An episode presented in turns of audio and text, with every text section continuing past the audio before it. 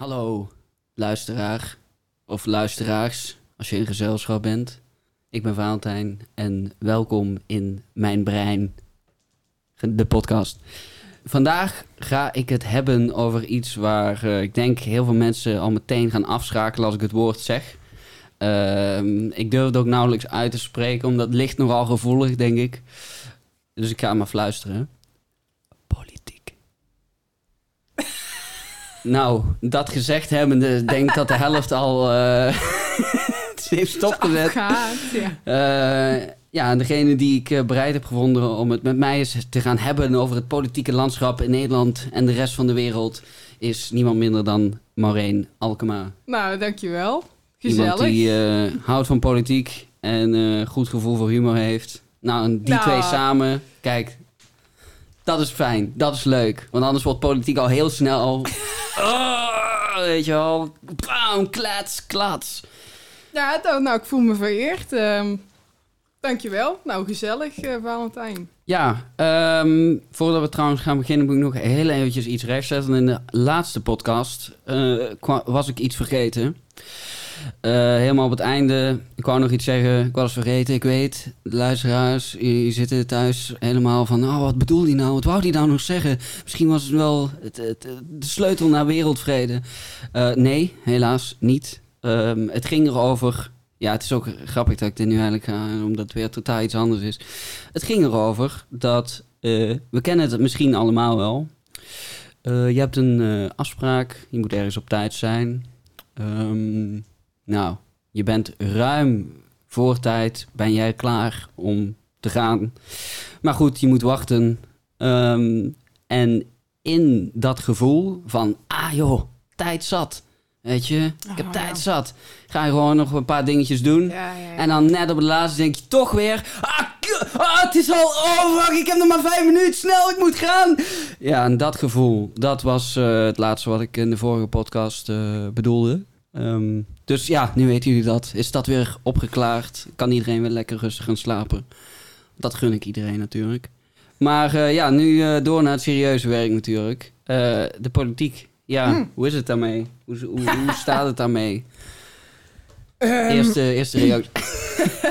Ja, rechts zou ik zeggen. Nou ja, het ligt eraan hoe je het bekijkt natuurlijk. Rechts, het rechtse kamp zou zeggen, het, kan, het, het, het is juist heel erg gedomineerd door links. Wat je vaak ook ziet. Ik bedoel, dan refereer Zeggen ze, ja. Zeggen ze, ja, ik, ik bedoel, ik refereer dan naar comment sections op YouTube. Zo. Geen Ik haal wel eens Twitter tevoorschijn en dan zeg ik, zie je wel, zie je wel. Ja, ja, eh, hoe heet het? eh, k- cultuurmarxisme of zoiets eh, voorbij zien komen. Dat het. eh, ja dat zijn die, die woorden. Dat soort woorden, die worden dan... eh, en dan denk je ook van, hè, wat? Eh, ja, want ja, dus de vraag natuurlijk... Ja, leeft het zo erg in de samenleving, in de maatschappij? Heb, je, heb jij dit gevoel dan ook? Ehm, nee. Ik, nou ja, goed, misschien eh, omdat ik het zelf meer vanuit een links perspectief bekijk. Maar nou ja, gewoon kijken naar de, naar de verkiezingen. En dan mag iedereen Mhm. van vinden wat hij wil. Ik bedoel, sommige mensen zeggen dat ze niet fair zijn geweest, eh, dat er fraude was, ehm, of wat dan ook. Ja, ik bedoel, Mensen zoals eh, Donald, Donald Trump. Donald Trump bijvoorbeeld, ja, in de Verenigde Staten, maar ook in Nederland. Ik bedoel, dat was Ja, toen zeggen ze daar ook... eh, Rutte heeft gewoon al die stemmen gestolen. Ja, nee, echt? Dat heb- Echt? Ja, ja, nee. Heb je dat niet meegekregen? Nee, nee, ik heb niet gehoord dat Mark Rutte de VVD een soort van koep eh, probeert van... eh, oh, er wordt niet genoeg op ons gestemd. Snel. eh. Al heb ik wel, en dat vraag ik me soms wel af. Ik bedoel, de VVD zit toch al, nou, wat zal het zijn? Zo'n 10 jaar toch wel rond de 30 à 35 zetels. Soms zelfs 40. Dan vraag ik toch wel soms af, wie zijn deze mensen? Ja, Want ja, dat Ja. vraag ik me soms wel af. Want je hoort ze niet zoveel. Weet je, VVD'ers hoor je over het algemeen niet zoveel. ja, ja. En ook ja, mensen die ik spreek. En misschien heeft het ook met mijn eigen kennissenkring en bubbel te maken. Dat ik eh, misschien ook weinig VVD'ers in mijn kring heb dan. ja. Of me- misschien zeggen mensen het gewoon niet. Zeggen ze gewoon een andere partij. Eh, wat stem jij? Eh, GroenLinks? Ja, sowieso.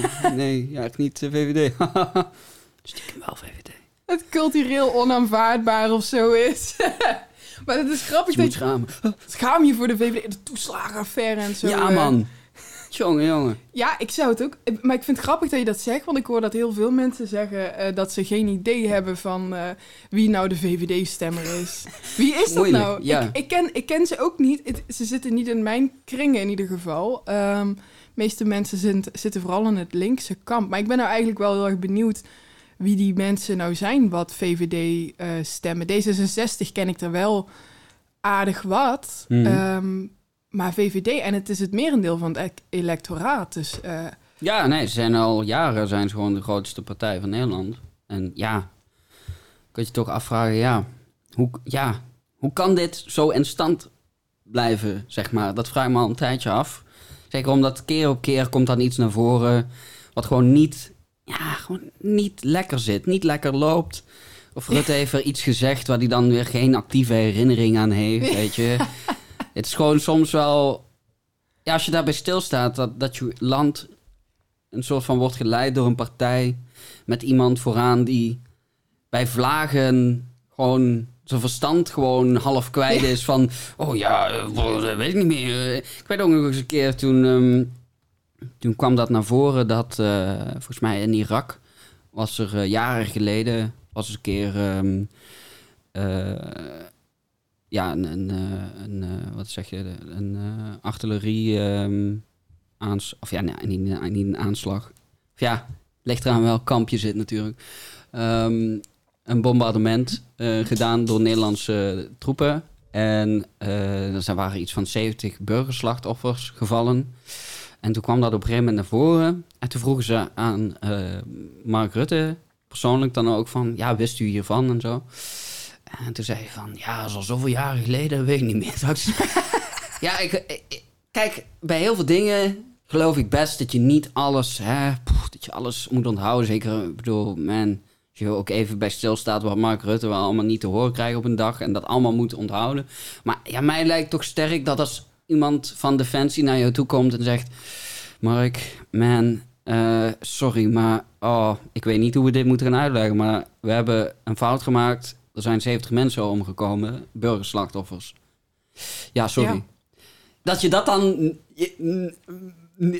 niet meer zou herinneren, niet meer zou weten. Ik denk dat ik dat wel zou onthouden. Zeker een land als Nederland, die sowieso niet zo heel militair actief is. mm, ja. Ja, dan denk Ja. ik toch van... Hmm. En sowieso bij heel veel dingen die die dan niet meer weet of zo. Ja, het is gewoon... Hoe lang blijft deze act, zeg maar, nog gaande en acceptabel?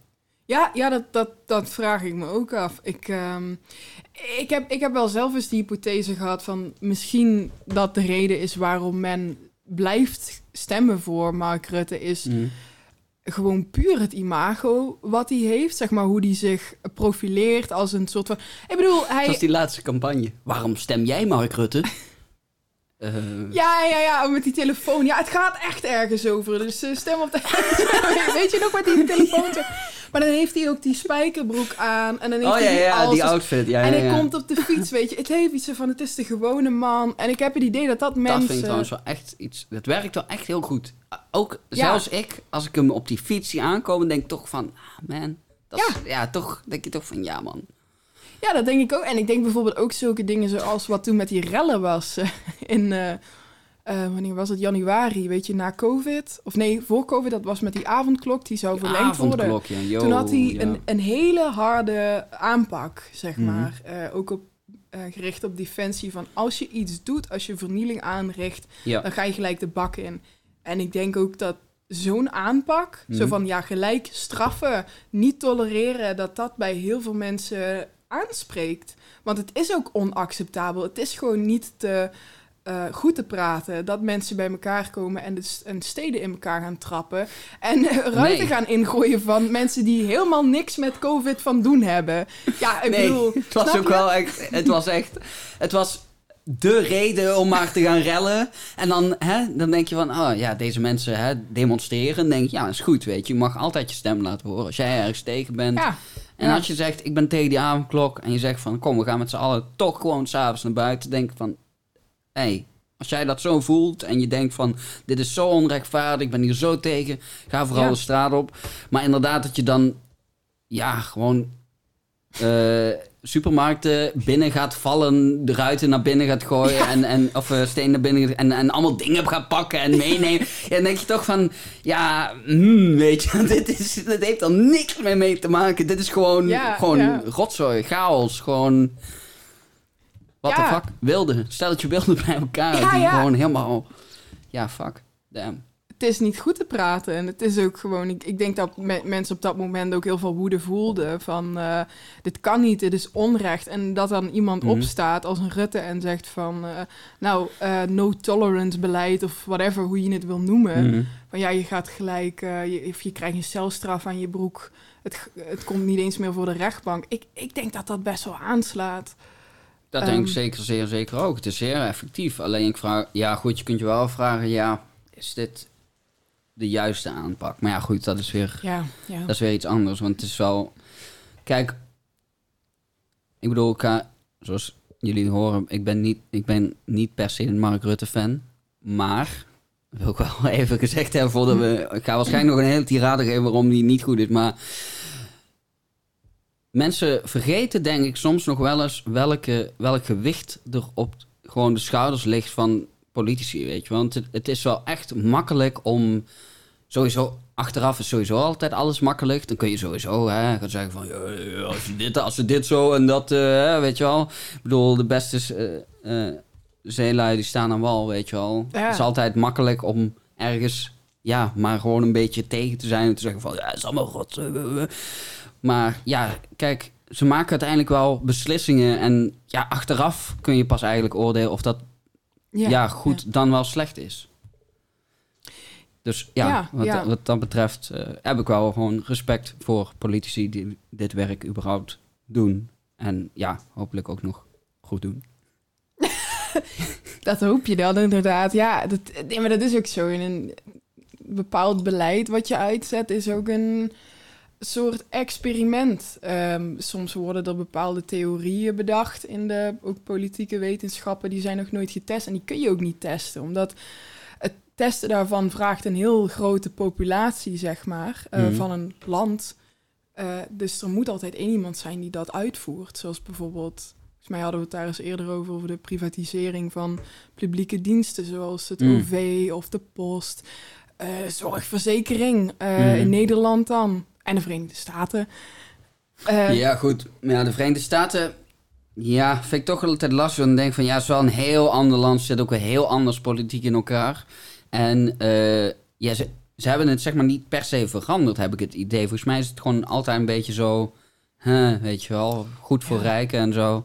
Ehm, maar hier in Nederland zijn we gewoon op een gegeven moment, ja, is er een verandering inderdaad gekomen. Waarin heel veel dingen vanuit de publieke sector een soort van vermarkt zijn. En dat onder het motto van ja, de markt, als je de markt maar de vrije loop laat en Mhm. maar laat gaan, dan komt dat vanzelf goed. Dan komt er concurrentie, ja, dit, ja, dat. ja. Terwijl eh, het is raar, want dan denk ik, vergeten die mensen die dit zeggen niet gewoon de basisregel van het spel, bijvoorbeeld Monopoly, hoe dat werkt.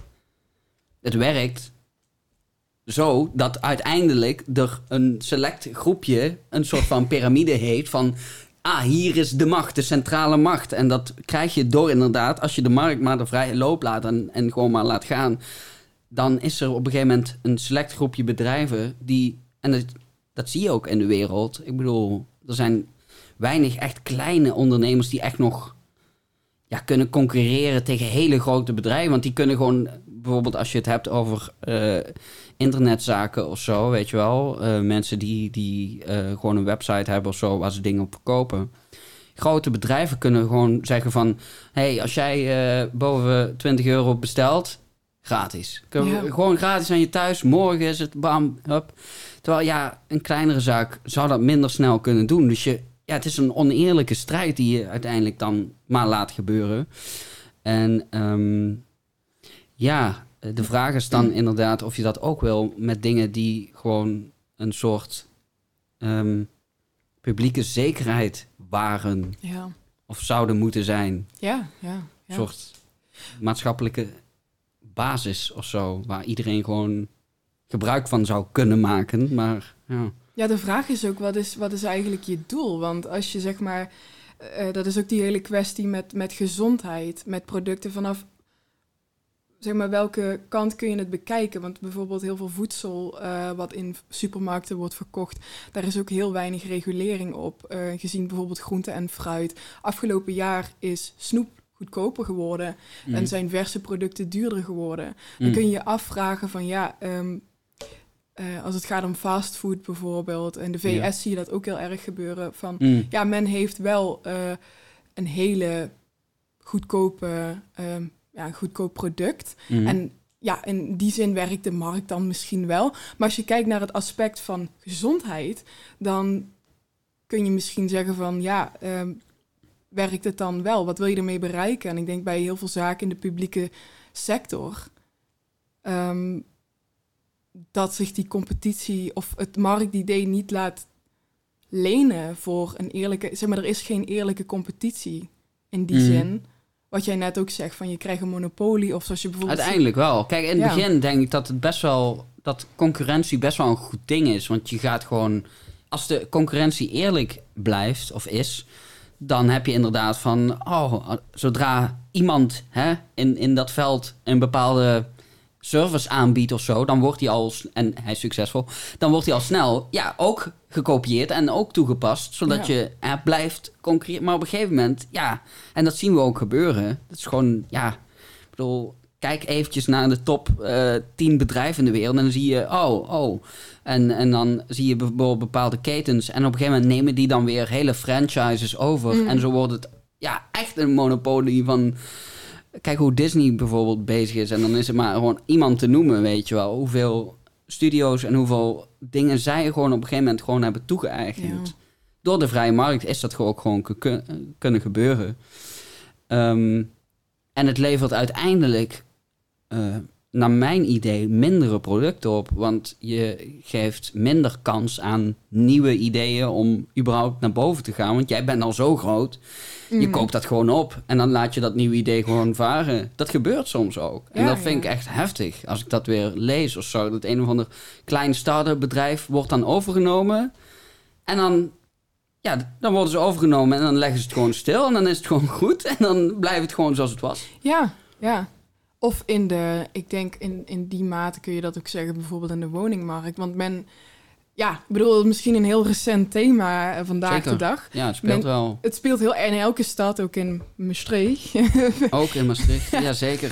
maar men zegt heel vaak van, ja, Het zuiden van Limburg heeft het niet kunnen, is niet gelukt om dat gewoon te overwinnen. Nee, ook wij worden getroffen. Zelfs aan de buitenste rand van Nederland ben je niet veilig. Het Burgondische eh, zuiden. Nee, het is, we zijn er eh, helaas ook aan onderdoor gaan. Maar ja, je kan in die mate zeggen, want men zegt altijd, ja, je moet bijbouwen. Of in ieder geval veel mensen zeggen dat het bijbouwen, dat Zeker. Dat- dat- natuurlijk, dat helpt ook. Maar als jij Mhm. een bepaalde structuur hebt waarin elke gigant eh, eh, als het ware gelijk een nieuwe woning kan opkopen. eh, ja, in hoeverre is er dan ook eerlijke concurrentie?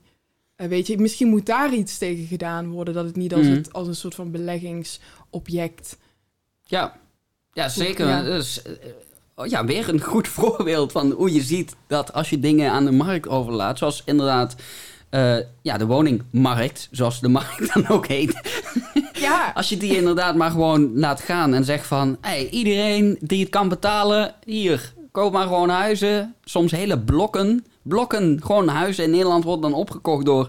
weet ik veel, rijke beleggers uit weet ik wel welke Ja. landen. En dan kun je wel afvragen, waar, ja, is dit dan goed uiteindelijk? Is dit dan het goede voor Nederland? En denk van, nee. nee, nee, nee. Ik denk ook van, ja, hoe kunnen ze dit blijven verkopen dan?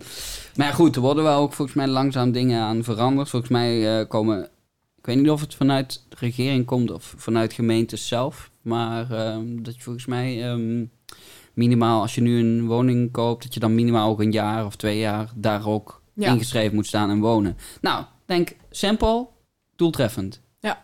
Wat wil Ja. je nog meer? gemeente Maastricht heeft dat pas in een motie aangenomen, de, eh, is het Firenze-belasting. Dus als je een tweede huis hebt Ja. waar je zelf niet in woont, dan moet je daar een extra belasting op betalen. Sorry eh, als ik er een fout in maak, maar dat zou het idee zijn. Oké. Dus, eh, Ja. maar Ja, goed. bijvoorbeeld. Nou, ook. Ik bedoel, er zijn echt wel oplossingen ook voor. Maar die moeten wel komen vanuit. Ja, iets, iets vanuit de machtpositie. En ja, ik denk dat de staat of de gemeentes of weet ik veel, regionaal gewoon. Ja.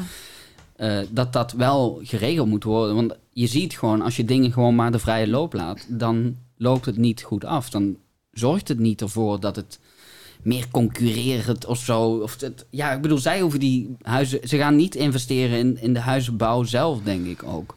Nee, ik bedoel, het is ook niet binnen hun interessegebied om daar iets aan te doen, denk ik. Ik denk dat dat, dat nee, want ze profiteren is. eigenlijk van.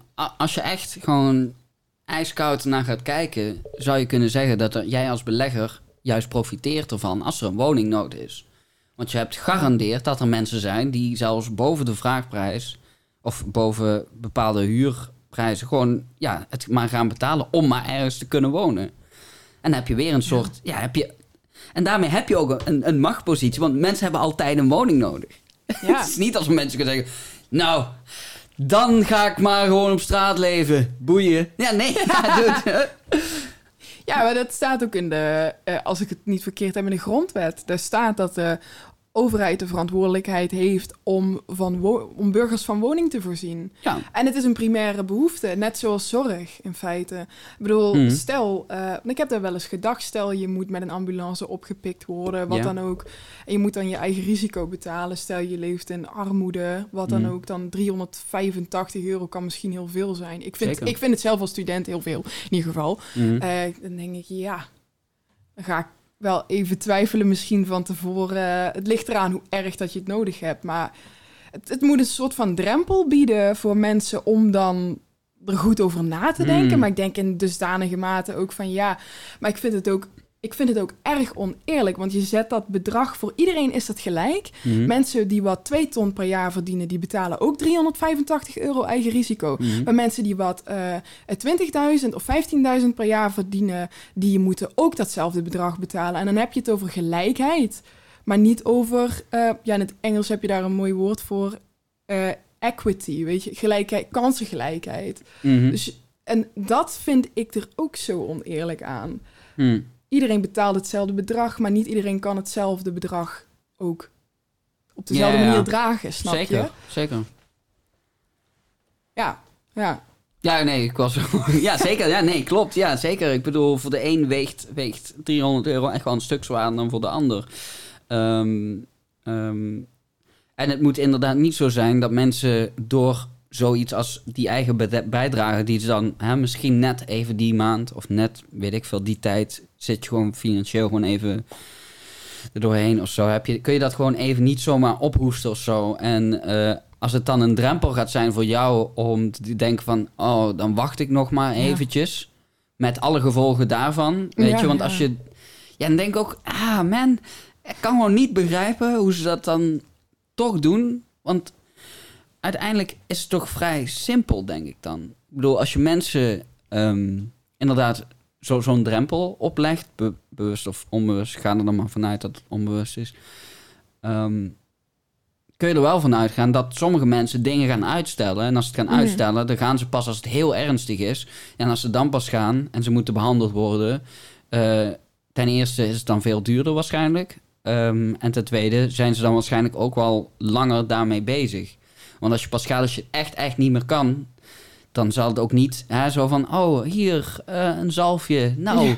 eh, bel maar als het wil... be- Ja, nee, weet je wel. Waarschijnlijk Ja. gaan ze dan pas als het echt... misschien moeten ze dan tegen die tijd wel geopereerd worden of zo. En dan ja, zit je weer met die hele ellende. Dus dan denk je wel van... ah, zoiets als zorg en woningen is inderdaad iets wat gewoon toegankelijk moet zijn. En inderdaad een, een, ja, een basisrecht zou moeten zijn, Ja. vind ik.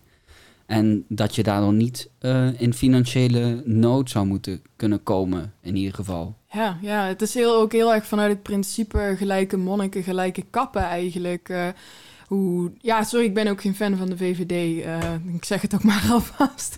Maar dat nee, is ja, het- ik denk dat de mensen die luisteren al... ja, ik denk niet dat heel veel mensen denken van... Oh, zijn ze nou heel rechts? Of, nee, nee, dat niet. Nee. Nee, nee, nou ja, het is ook, ik bedoel, daar ben ik ook gewoon eerlijk over. Maar ik, ik, ik, ik vind dat daar gewoon heel veel mis mee is met, dat, met, dat, met die manier van denken. Ehm, je ziet het niet alleen in de eigen bijdrage, maar bijvoorbeeld ook bij de WMO, zeg maar de wettelijk maatschappelijke ondersteuning. Dus als je bij wijze van een eh, eh, huishoudelijke hulp nodig hebt en je hebt een Mhm. beperking, ehm, of ehm, eh, bijvoorbeeld een sociaal-maatschappelijk werker. Er valt nog veel Mm. meer onder de WMO. Maar dat wordt dan gescheiden van de zorg, ehm, zorgverzekering. Nou, Oh, daar, be- ja. daar betaal je dan Ja, weer ja, ook een bijdrage voor. En dat was voorheen ook naar rato. Dus naar hoe, ja, wat je inkomen is. Hm. Wat ik eerlijk vind. Eh, maar nu staat dan een bijdrage. Het is, wat is het nou? Eh, 1950, dat is dan voor iedereen gelijk getrokken. Ja, oké, je kan zeggen het is maar 1950 hè, in vergelijking met de zorgverzekering. Mm. Het is niet zoveel. Maar het is weer dat principe van gelijke monniken, gelijke kappen. Iedereen met hetzelfde. Of iedereen, nam, wat maakt het ook uit wat ze verdienen, moeten hetzelfde betalen. Mm. En dat principe ben ik het gewoon niet mee eens. Zijn we een hele omweg gegaan van marktwerking. Nou, nee, nee, eigenlijk want, Sorry. nee, want het is nog steeds marktwerking. Want ik bedoel, die zorg die inderdaad niet meer onder hè, de basiszorg valt, of de zorgverzekering, eh, dat is zorg dat deels wel particulier is geworden. En nu heb je allemaal particuliere organisaties die dan ook die zorg aanbieden.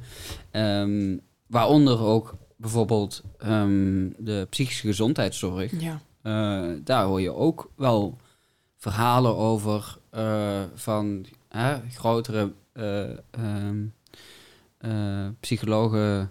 Ja, noem je, ik, wil, ik wil zeggen bedrijven, maar het zijn... Ja, ja, in zekere zin zijn het eigenlijk wel bedrijven. Want ja, ze bieden gewoon zorg aan, maar ze willen wel gewoon dat ehm, het liefst dat mensen binnenkomen met klachten die wel enigszins ook wel snel weer ja, opgelost zijn, tussen aanhalingstekens zodat ze niet een heel lang traject met jou hoeven aan te gaan. Want ze op de een of andere manier zijn blijkbaar nieuwe klanten altijd voordeliger of zo. Dan krijgen ze misschien nog iets van de overheid of zo. Ik weet niet waarom precies eigenlijk. Maar ik heb er wel dingen over gehoord dat inderdaad... ehm, ehm, ja, dat dat... ehm, ja, dat dat gebeurt. En dan denk ik wel van, ja... Dus als jij met, met een, een grotere problematiek zit... die niet binnen Mhm. vijf sessies is opgelost... Mhm. dan zegt die zorgaanbieder of, die, die, die instelling zegt dan van...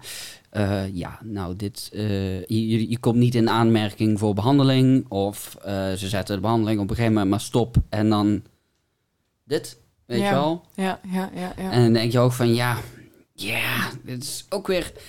En, en ja, de nasleep van die gevolgen, die zijn nog heftiger. Ja. En die zijn uiteindelijk nog duurder dan als je ze gewoon in het begin gewoon de goede zorg had Ja. aangeboden.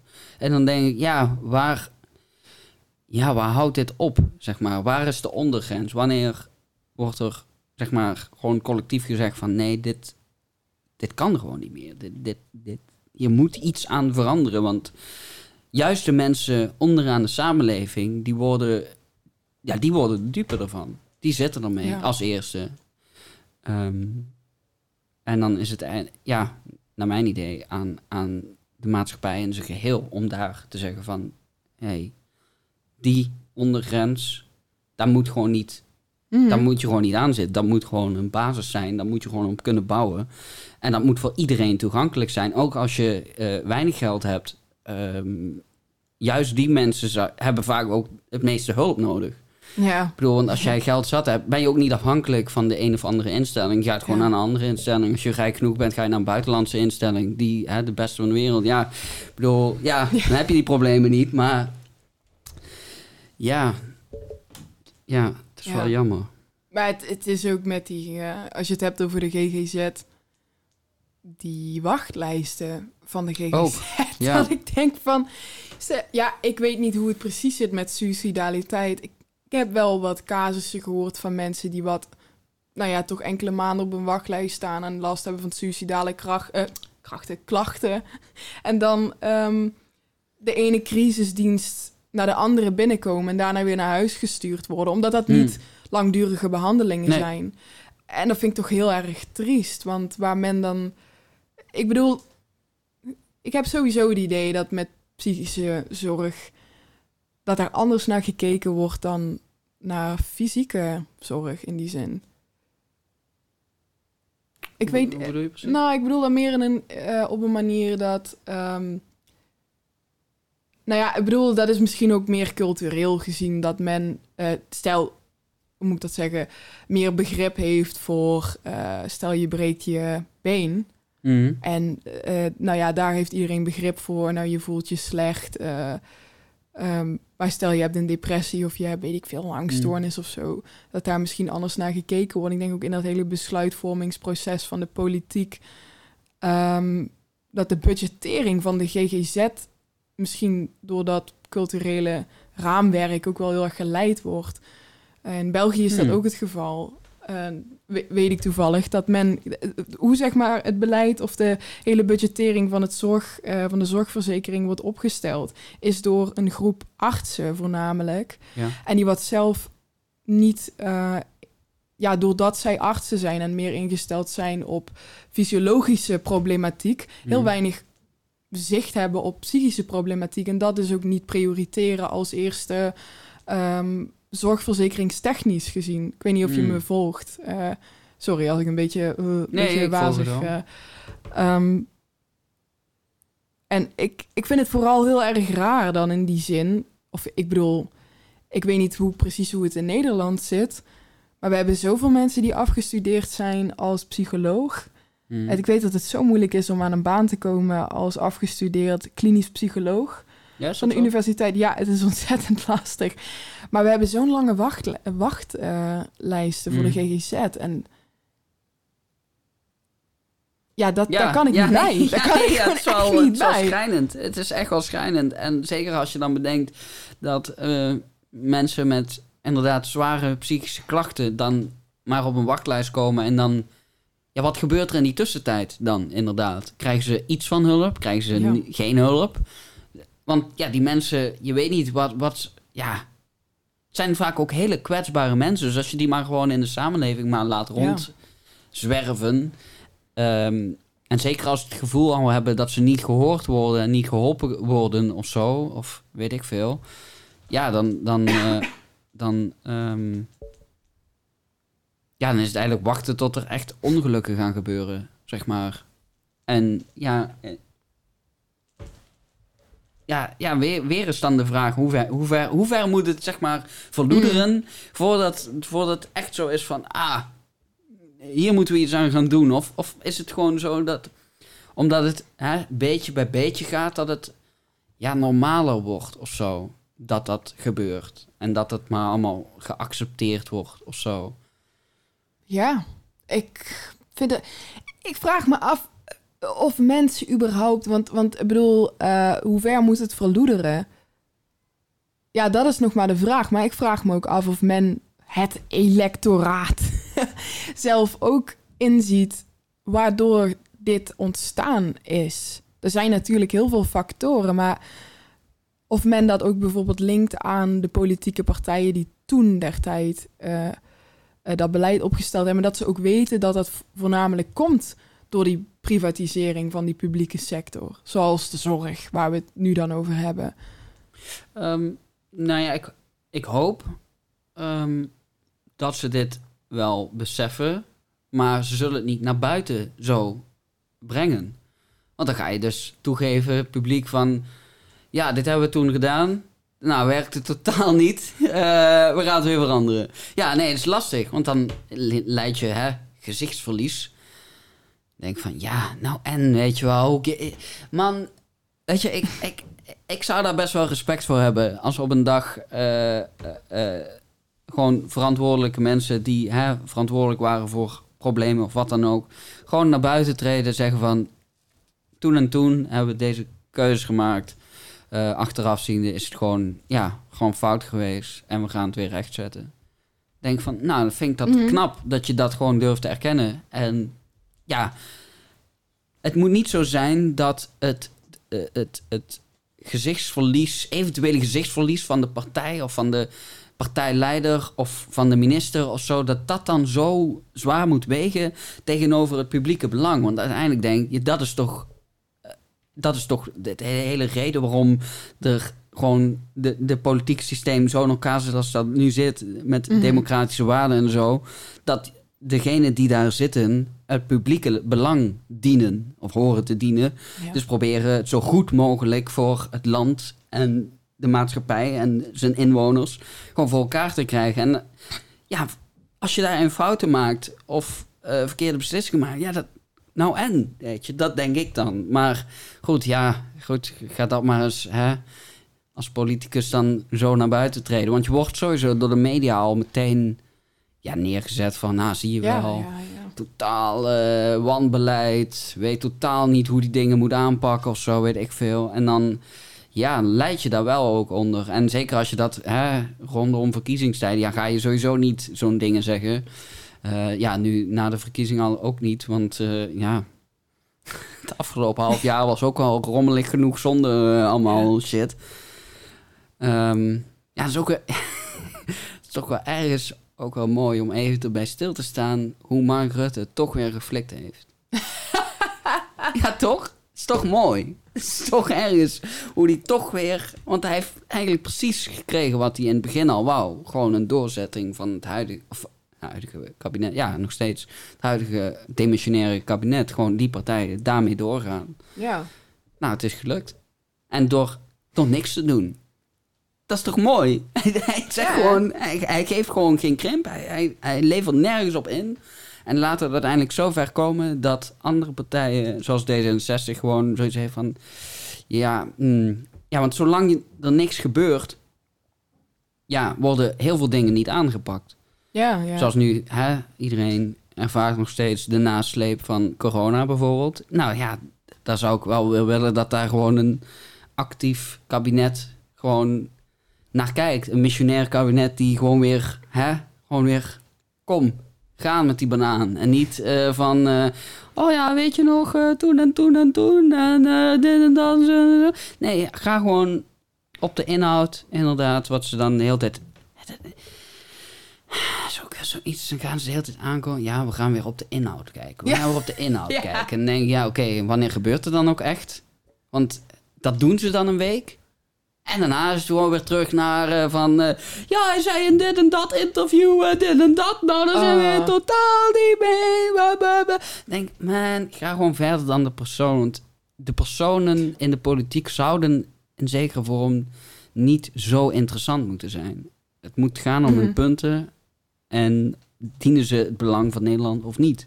Ja. Maar het gaat soms zo op personen en of die persoon dan wel charisma heeft en weet ik veel wat. En denk ja, het is ergens... tuurlijk, het is wel fijn als je partijleider enige vorm van charisma heeft.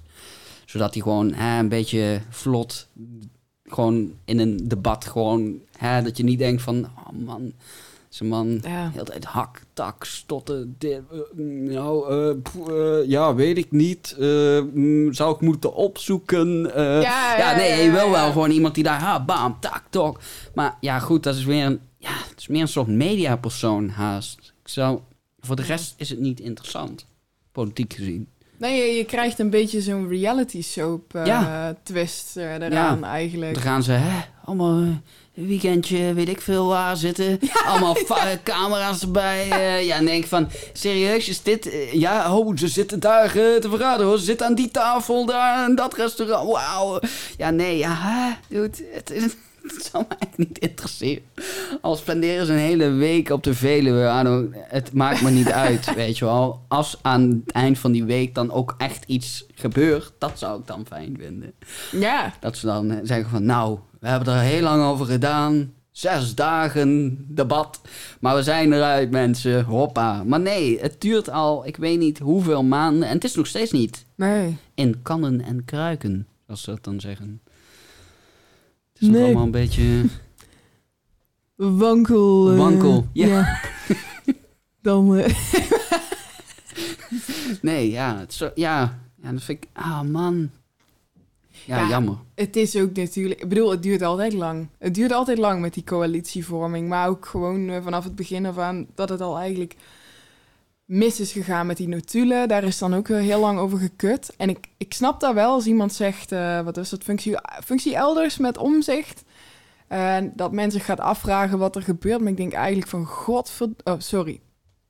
Eh, wat heeft dat een tijd... Potjandori. Wat heeft dat een tijd in beslag eh, genomen? Ja, Ja, mo- moet, ja en moet was ook dat weer, nou? er was ook weer zo'n zo'n zo'n ophef, zo'n media-ophef. Terwijl ik denk, het ging er allereerst, werd er dan ook aangehaald dat het zo apart was dat er personen dan werden besproken tijdens die vergadering of zo. En ik denk, ja, is dat zo? Heb je het nooit over iemand persoonlijk? Zeg je nooit van eh, ze- eh, dat, dat Mark Rutte op een gegeven moment in die vergaderingen zegt van...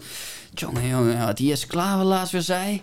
Ben ik het totaal niet mee. Of weet Ja. ik veel wat, weet je wel. Alsof ze dan niet iemand persoonlijk zouden benoemen. En dan denk ik, ja, ik vind functie elders... Ja, het is ook, het is ook, het is ook zo vaag. Wat, wat, wat staat er echt? Vind ik moeilijk om te reduceren van... Ja, wat staat er nu echt? Ja, functie elders. Ja, wat bedoelen ze mee? Bedoelen ze dat hij uit de politiek moet? Eh, dat hij een andere soort functie binnen zijn eigen partij moet gaan vervullen? Het is, het is zo vaag, maar iedereen gaat er zo diep op in. En het is ook... Die vier woorden waren die week ook de hele tijd in het journaal. De hele tijd. Oh man. Pieter Omzicht, functie elders. Ja, maar dat is nog maanden doorgegaan. Ja, het is toch jammer? Het is toch jammer dat het Ja. daar zo lang over moet gaan. Terwijl het is wel, ja, het is wel frappant dat er dan hè, zo wordt gesproken dat hij een andere functie moet krijgen. Maar ja, aan de andere kant vind ik het ook niet zo vreemd dat dat ja, daar besproken wordt of zo. Dat daar gewoon mensen vanuit de Kamer, en zeker als ze een, een mening hebben die hè, nogal haak staat op het beleid wat er wordt gevoerd, dat die dan worden besproken. Vind ik persoonlijk niet Ja. vreemd. Het, is, het, het zou pas echt wel inderdaad vreemd worden als echt hè, meer, iets, ja, iets meer context ook bij zou staan. Van Mhm. Pieter Omzicht moeten we als eerste wegwerken uit de Tweede Kamer. Kijk, als er stond, denk ik, wat de hel, wat is hier aan de hand? Maar ja, dat stond er helaas niet. Het, het stond er zo politiek correct ook weer op ergens. En dan blijven we het daarover hebben. En uiteindelijk, het heeft niks bijgedragen ook. Ik bedoel, Rutte gaat nu nog steeds gewoon door, kan nog steeds doorgaan. Toeslagenaffaire of niet, deze man blijft maar gaan. Ja, ja, ja. Dat is echt heel deprimerend. Met de, eeuwige, met de eeuwige smile van Mark. echt die VVD-smile die hij heeft. Ja, het is ook... We zijn er zo diep over. En dan moesten die natuurlijk weer opgevraagd worden en dat Ja. allemaal. En ja, en dan zijn we maanden verder. En ehm, wat heeft het opgeleverd eigenlijk? Ja, een hoop gedoe en eh, verder niet zo heel veel. Bedoel, Mark Rutte staat er volgens mij gewoon in de peilingen, of ja, niet. Ja, het spreekt, ik spreek ook soms over Mark Rutte alsof hè, hij dan ook de VVD hij is de VVD. Hij is de Mark is de VVD. Maar ja, zo. Maar dat komt deels ook door een eigen campagne. Want er was, ja, waarom stem jij Mark Rutte? Het stond niet, waarom stem jij VVD? Waarom stem je Mark Rutte? Ja. En ergens snap ik het wel, want ja, ik vraag me ook af, ja, wie anders? Wie anders dan Mark Rutte? Ehm, hoe heet die ook alweer? Die is weggegaan. Ehm, die Brabander. Wat is zijn naam ook alweer? Dijkhoff. Ja, Dijkhoff. Ja, goed, maar ja. Die, ja. die had het anders. Ik bedoel, die is dan, die blijft mij bij. Mhm. Weet je wel? Zeker, hij is mij ook wel zeker bijgebleven, ja. Niet altijd met hem één, maar maakt soms wel heel goede punten. Dus ja, ik vind het dus wel een, een verlies dat hij, dat hij is weggegaan. Maar voor hemzelf wel een winst. Want ik bedoel, jij, Mark Rutte blijft toch. Hij blijft totdat... Wie weet hoe lang die blijft. Ik heb eigenlijk geen idee. Ik dacht vijf jaar geleden al dat hij langzaam wel hè, op zijn retour was. Maar nee, deze man blijft gaan. En hij blijft... De VVD blijft groot. Dus, eh, ja, kom ik weer op terug. Het blijft gewoon voortzetten. Wat hij ook doet, wat er gebeurt, maakt niet uit. Het blijft goed gaan.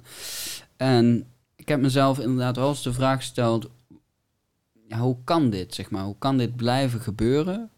En ik denk dat dat ergens ook een... Misschien een gedeelte is van stemmers die gewoon zoiets hebben van... ah, ik hou me er allemaal niet zo goed mee bezig. Mhm. Hè, over het algemeen gaat het wel redelijk oké. Blijf gewoon op deze koers. Blijf gewoon doorgaan.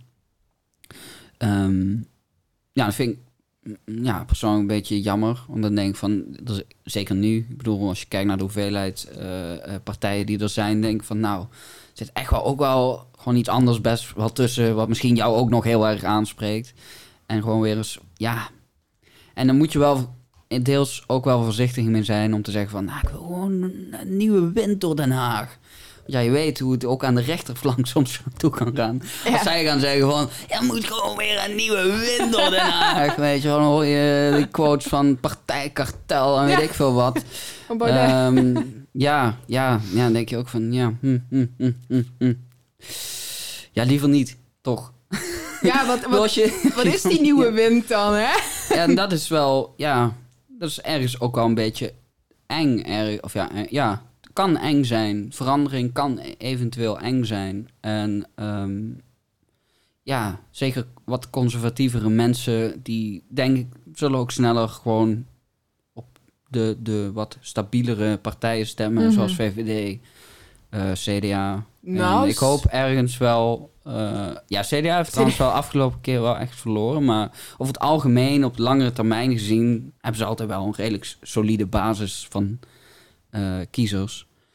Ehm, ja, het enige waar ik wel blij mee was, eh, was dat eh, D66 wel een grote winst heeft gemaakt. Eh, maar ja, uiteindelijk, ja, wat heeft het nou echt opgeleverd? Ja, ik weet niet, D66. ehm, ik, ja, in een bepaalde mate. Ik vind het in principe, vind ik. De, ja, sorry, ik zeg het maar. ehm, even zo bloot op de podcast eh, hoe ik erover denk. Maar ik vind het in principe best wel een sympathieke partij en waar ze voor staan. Mhm. Sociaal liberalisme, maar er zijn gewoon bepaalde keuzes gemaakt in het verleden door D66. ehm, waar ik het niet mee eens ben. En zeg maar, hoe, hoe ik er altijd over denk bij partijen, ook bij de P van de A. eh, ook al vind ik het ook een hele sympathieke partij, eh, sociaaldemocratie ben ik helemaal voor. Mhm. Maar als je dan ermee instemt, ehm, bijvoorbeeld, of in ieder geval P van de A heeft ook grotendeels eh, de zorgverzekering geprivatiseerd en al die publieke diensten. En D66 heeft er bijvoorbeeld mee ingestemd om de basisbeurs af te schaffen. Mhm. En ehm, ja, referendum, wat je daarvan vindt, dat mag je zelf weten. Sommige mensen zijn niet zo van het referendum. Ja, Democraten 66, dan zeg je dat is, dat kan, dat is misschien een beetje hypocriet. Als je nou het gewoon, ja, We zijn democraat, maar niet te veel, niet te vaak en niet te veel stemmen, alsjeblieft. Eh, dat gepopel, dat gepeupel, dat hoeven wij niet. Nee, laat het, eh, laat het echte politieke werk maar aan ons over. Eh, jullie kunnen gewoon één keer de vier jaar stemmen. Dat is toch goed geweest. Eh, kom, ja, we moeten niet hè, bij grote politieke thema's, eh maatschappij, eh, problemen, moet niet iedereen maar gewoon. hè? We willen Ja. toch geen revolutie? Nee, ja, het is wel, ja.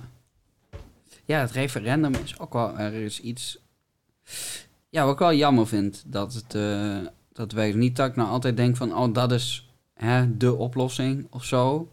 Maar ehm, ja, het peilde wel gewoon eventjes. En het was ook, ik bedoel, het is ook niet alsof je om iedere ding maar meteen een referendum kunt beginnen. Ik bedoel, ik weet niet wat de quotum was voordat je überhaupt eh, dat referendum werd gehouden. Maar je moest echt wel een, een flink aantal handtekeningen verzamelen voordat dat überhaupt eh, gebeurde. En ehm, nou, ik denk in de afgelopen jaren zijn echt niet zoveel referendums geweest dat ik dacht, nou, boah, hier moeten we ergens mee stoppen, man. Jongen, jong, ik zit om de week eh, zit ik eh, ergens in zo'n hockey, eh, ja, nee. Zoals in Zwitserland of zo. ja, nee, ja, ja, hm. weet je, dus ik vind het wel jammer dat dat is, ehm, dat dat is weggegaan. Ik vond dat altijd wel een goede pijler om even te kijken van, ja, wat, ja, wat vinden mensen nou echt individueel? Want het was vaak ook niet per se eh, dat je, je stemt niet op een partij of zo, je stemt gewoon op een idee. Mhm. En dan zeg je ja of nee tegen. Ehm, al vond ik het soms, ja, soms wel jammer dat het daar ook weer niet altijd echt op de inhoud ging, maar meer op de manier hoe poli- politici dat dan naar voren brachten. En altijd gekleurd. En ja, het zou gewoon wel fijn zijn in een ideale wereld. Waarin we helaas niet leven. eh, waarin je gewoon objectieve informatie erover krijgt, goede gegronde informatie. En dat je daar op de hand daarvan enigszins een mening kunt vormen. Hopelijk zelf niet te veel. Ja, gewoon dat je niet je, je, je keuze laat afhangen van wat die en die ervan over zegt, maar gewoon zelf denkt, wat vind ik persoon over dit maatschappelijke thema? Ja. En ehm, zeker dat raadgevend referendum vond ik iets dat gewoon had moeten blijven. Ja, Kijk, tuurlijk. het bindend referendum is al wat lastiger. Ehm, zeker als het er echt een beetje omspant, weet je wel. Als het zo hè, rond de 50-50 ligt, vind ik het toch wel, ja... hm. Dus ik kan begrijpen dat als politiek zijn dat je zegt van... nou, dat bindend referendum vinden we hm, maar een beetje eng. Misschien net als de wind een beetje hè, de verkeerde kant op Mhm. staat... dan gaan we opeens allemaal rare eh, beleid doorvoeren en zo. Dus Ja. oké, maar het raadgevend referendum vind ik wel... ja, dat dat... Ik, ik ben er een voorstander van dat dat wel terugkomt. Ja, ik ook. Ik ook. Ik zie niet in waarom dat niet... eh, Ja, men zegt dan ook altijd... Wat was toen met het Oekraïne-referendum? Van ja, het volk Mhm. heeft er niet genoeg verstand van... om er überhaupt een beslissing Ja, in te vind ik kunnen ook nemen. eh, jammer als zo'n uitspraken worden gedaan. Want dan wordt er meteen gedaan alsof de kiezer ja, Mm. meteen een of andere sukkel is die maar eh, gewoon maar... eh, wat, wat, ja, nee, eh, pff, weet ik veel, ja. ja, hè, weet je wel. Eh, Er, is echt Ja. wel, er gaan echt wel mensen hun, hun... En natuurlijk, deels is soms ook wel emoties die spelen. Daarom denk ik, raadgevend referendum. Dan zie je wat er speelt. Dan merk je enigszins de, de stem van het volk, wat ze vinden. Toch, ja, ik Ja. vind het wel fijn. Het, het zou ook ergens wel chill zijn als je weer, wederom in een ideale wereld... ehm, gewoon af en toe eh, dat er een soort politieke polls werden gehouden. Weet je wel, waar je gewoon, ja, gewoon, weet ik veel, een speciale app of zo. Eentje die je niet volgt en niet gegevens verzamelt, het liefst. Ehm, Ja. ja, moet je altijd maar even erbij zeggen. Daarom zeg ik ook mijn ideale wereld. Want ja, goh, eh, helaas. Ehm, maar ja, dat, dat de politiek iedere keer weer even werd confronteren met... ah, wat vinden mensen een beetje? Oh, ze vinden... Mhm. En dan hoef je niet per se hele beleid daarop aan te passen. Ik bedoel, ik zeg niet, doe altijd precies daarom raadgevend. Lijkt me wel handig om gewoon, gewoon daarnaast gewoon te houden van... oh, wat vinden, wat vinden mensen nou daarover? Hmm, misschien moet ik er toch nog even extra naar kijken Mhm. of zo. Ik bedoel, uiteindelijk, jullie, hè, de politiek, spreek maar even rechtstreeks tegen politie blijkbaar. Eh, kijk, jullie zijn gewoon gekozen en eh, dat, dat is het recht wat is gegeven. En daar hoort ook, ja, gewoon de, de macht bij die je is gegeven. Ehm, maar ja, vergeet, vergeet gewoon niet dat je het publiek dient en dat je niet gewoon Mhm. ja, een soort van machtsposities voor jezelf en je eigen partijgenoot probeert te, te, te bewerkstelligen. En ja, ik vind bijvoorbeeld goed wat laatst is gebeurd, eh, volgens mij van een motie van Volt, ehm, dat je een soort cool-down hebt, volgens mij. Dat als jij ehm, in de Tweede Kamer of zo hebt gezeten, dat je de eerste twee jaar daarna niet bij een of andere functie, topfunctie in Ah. een of ander bedrijfsleven kunt gaan zitten. Want dat is wel Mhm. laatst, paar maanden geleden, ook weer gebeurd. Ja, dat een minister gewoon kan opstappen en zegt van... Hé hey jongens, bedankt, het was leuk. Nou ga ik eh, lobbyen voor een of andere bedrijfssector. Voor een sector waar ik zelf net in een mysterie heb gezeten. En denk, ja... Ja, de- de- ja het klinkt... Het, het voelt nogal wrang als dat gebeurt. Ja, weet je wel? ja, dus ja, ja, ja. ik ben wel blij dat, dat, ehm, dat die motie is aangenomen. Maar ja, goed, uiteindelijk moet je altijd maar eh, goed in de gaten blijven houden of dat dan ook daadwerkelijk gebeurt. Ja, dat is net als eigenlijk met die... Of ja, het is niet hetzelfde, maar met die nevenfuncties. Mm. Men moet dat ook opgeven. Normaal wat voor een nevenfuncties ze hebben. Maar dat Zeker. wankelt ook heel erg. Soms, Ehm. ja, ja, soms hoor je dat inderdaad, dat eh, dingen niet worden opgegeven of eh, deels maar worden opgegeven of weet ik veel. Krijgen ze wel een of andere bonus of zo, omdat ze zo'n goed werk. Bent zo goed, kom, gewoon extra. Als je dat op het ene beleid gewoon een beetje gewoon... Nee, nee. nee, ja, nee, ja, ik hoop altijd dat het niet zo, eh, niet zo heftig is. Dat het zo corrupt is. Maar ja, dus het, het, ja, het schuurt wel als je, ziet hoeveel nevenfuncties ze ook soms hebben. Mm. Soms echt, nou, bijna tien of zo. Dat je denkt van, dat, het kan haast toch niet? Dat je zoveel functies tegelijkertijd gewoon, gewoon goed kunt vervullen. Kan toch haast niet? Nee, ja, je zou zeggen mensen komen tijd tekort. Eh Ja, ja, dus dan denk je ook van, ja, hoeveel werk zijn ze dan, hoeveel uur per week zijn ze dan ook per ding bezig? Of hoeven ze bij sommige dingen dan ook alleen maar aanwezig te zijn, of niet eens online aanwezig te zijn? Dus ik van, ja, dat vind ik ook. En dan gaan ze weer een meeting voorbij, klik, zo, nou, kan ik weer mijn andere petje op? Hoppatee, zo. ja, hmm. Eh, ja, misschien is het ook nevenfuncties als in lid zijn van een bepaalde vereniging of zo. Misschien wordt dat ook als nevenfunctie gezien, want je hebt toch een bepaalde belangenverstrengeling Oh, dan als het ware, Ja, denk ja. ik.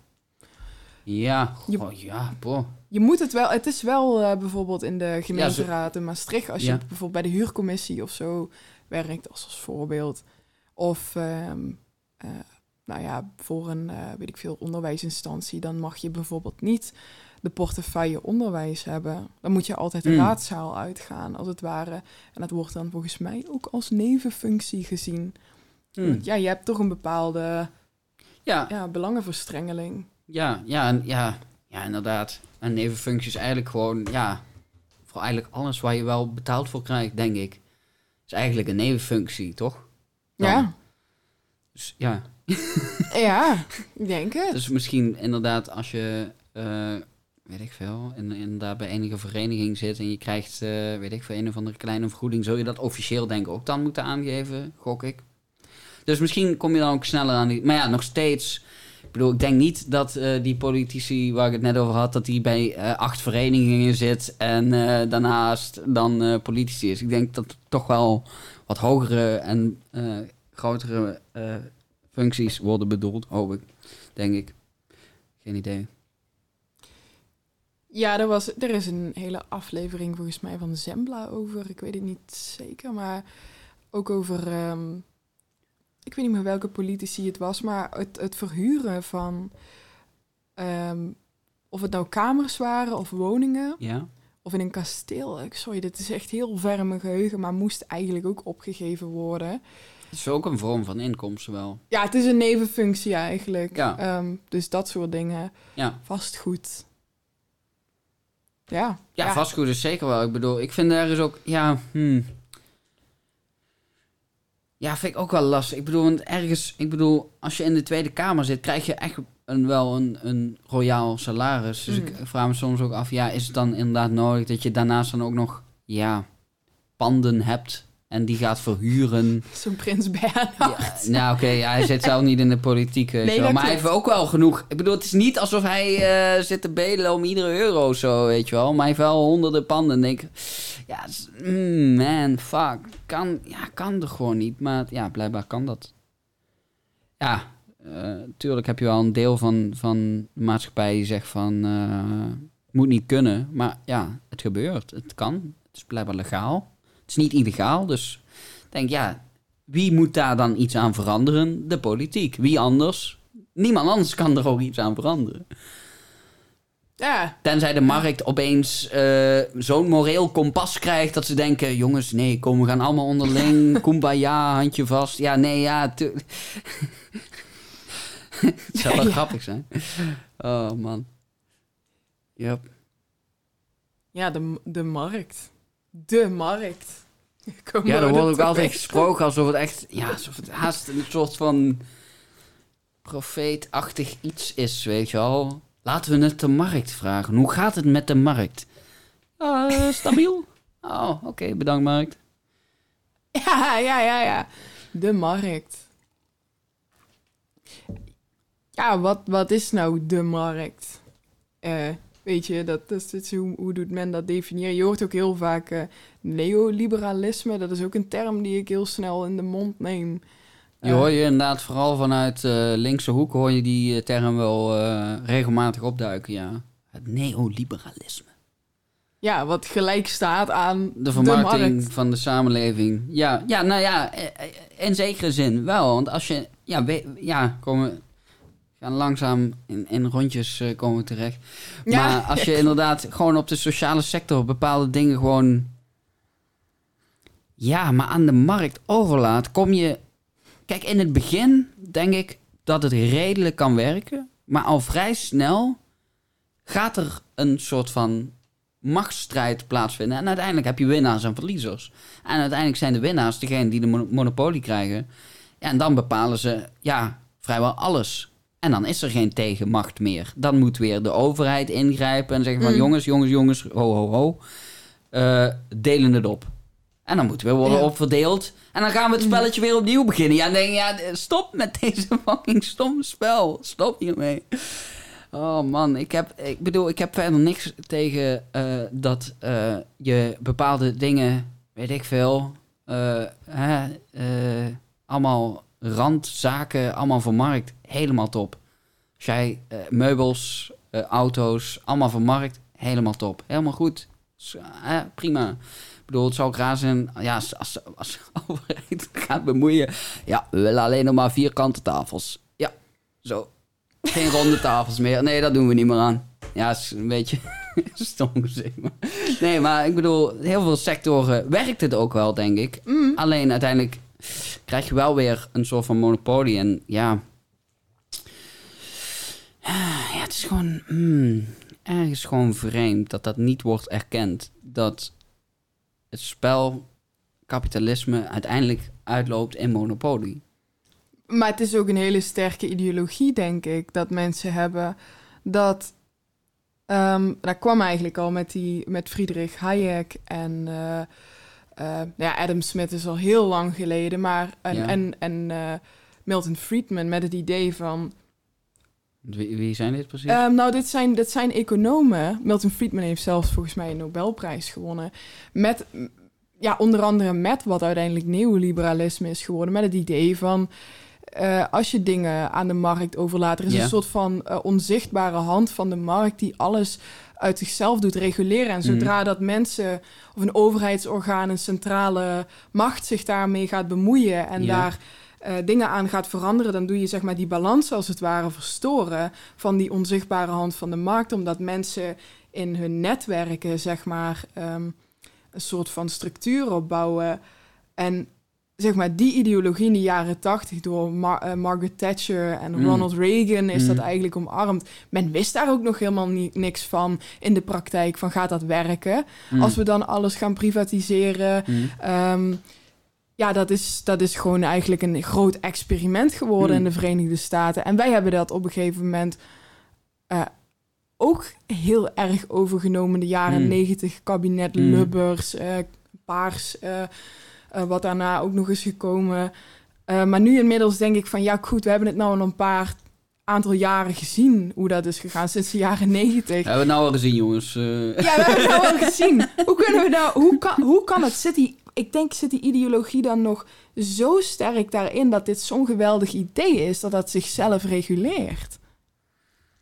Ik weet het, ik, gewoon waarschijnlijk. Ja, of gewoon eh, niet willen toegeven dat bepaalde aspecten gewoon niet werken. En dat het gewoon echt wel ja, deels gereguleerd moet worden. Of ja, gereguleerd. eh, moet gewoon soms een beetje worden bijgestuurd. En dat is Mhm. wel een taak van de staat. En ik bedoel, ehm, onder het mom van vermarkting wordt hè, de, de, de macht van de overheid wordt dan steeds kleiner. En eh, kleinere, compactere overheid.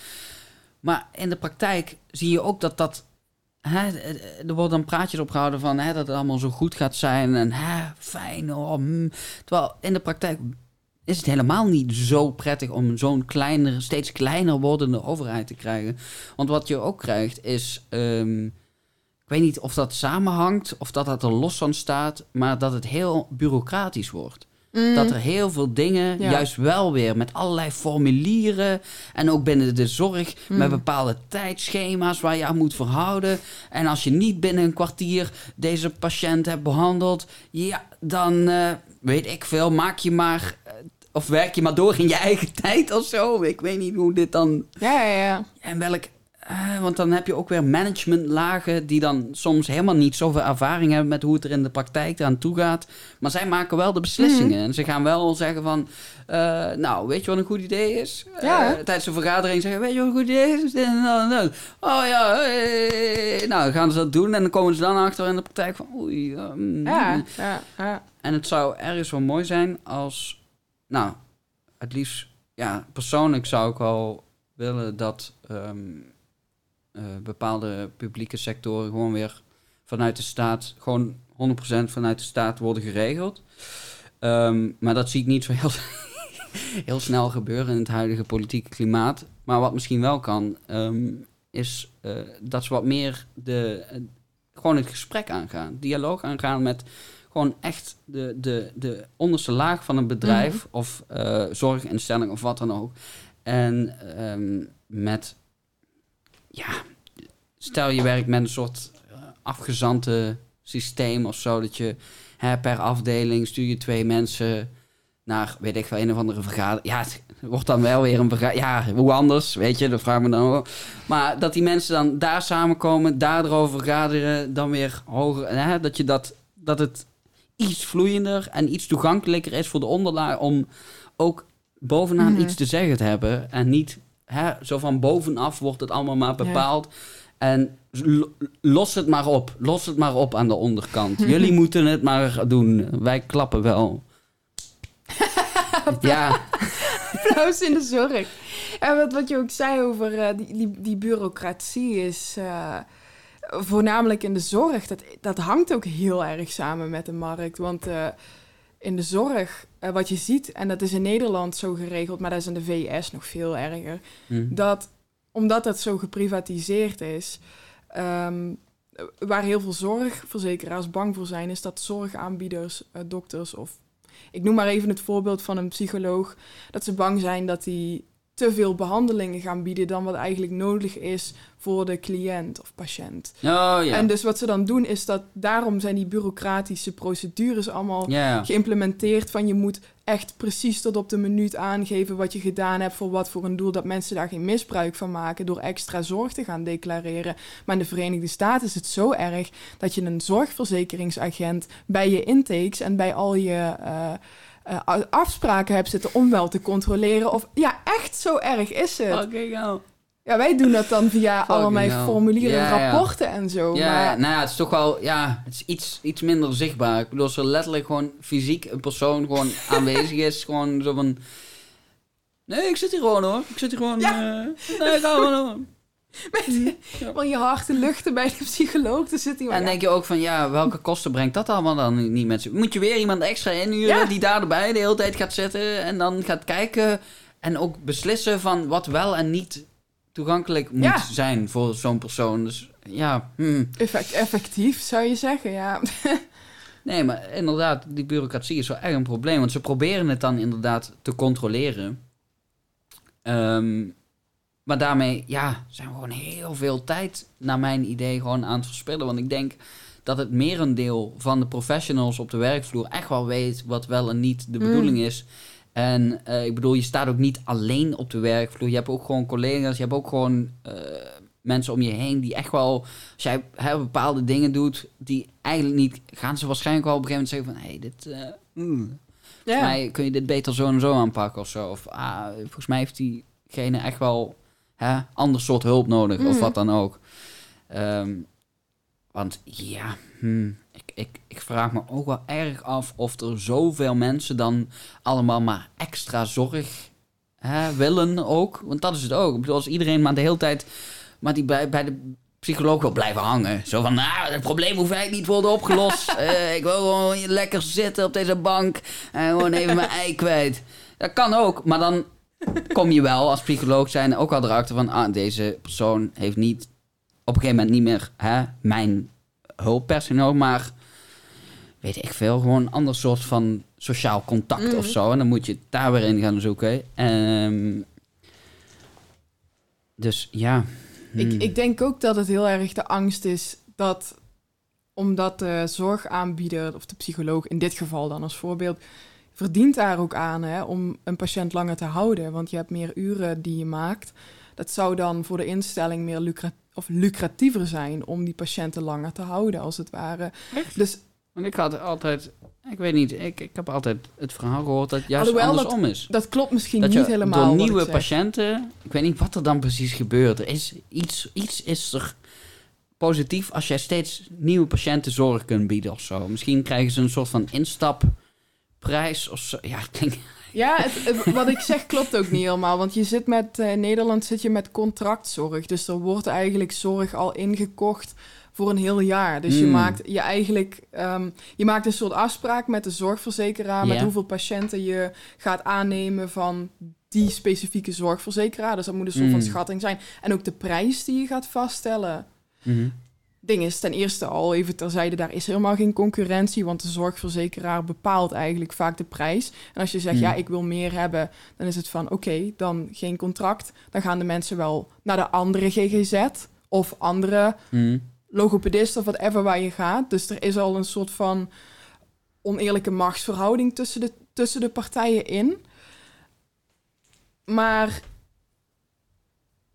ja, wo- het, systeem van zorg inkopen, dat zorgt ook heel erg voor problemen. Dat, ehm, dat je bijvoorbeeld ri- richting het einde van het jaar misschien... eh, ehm,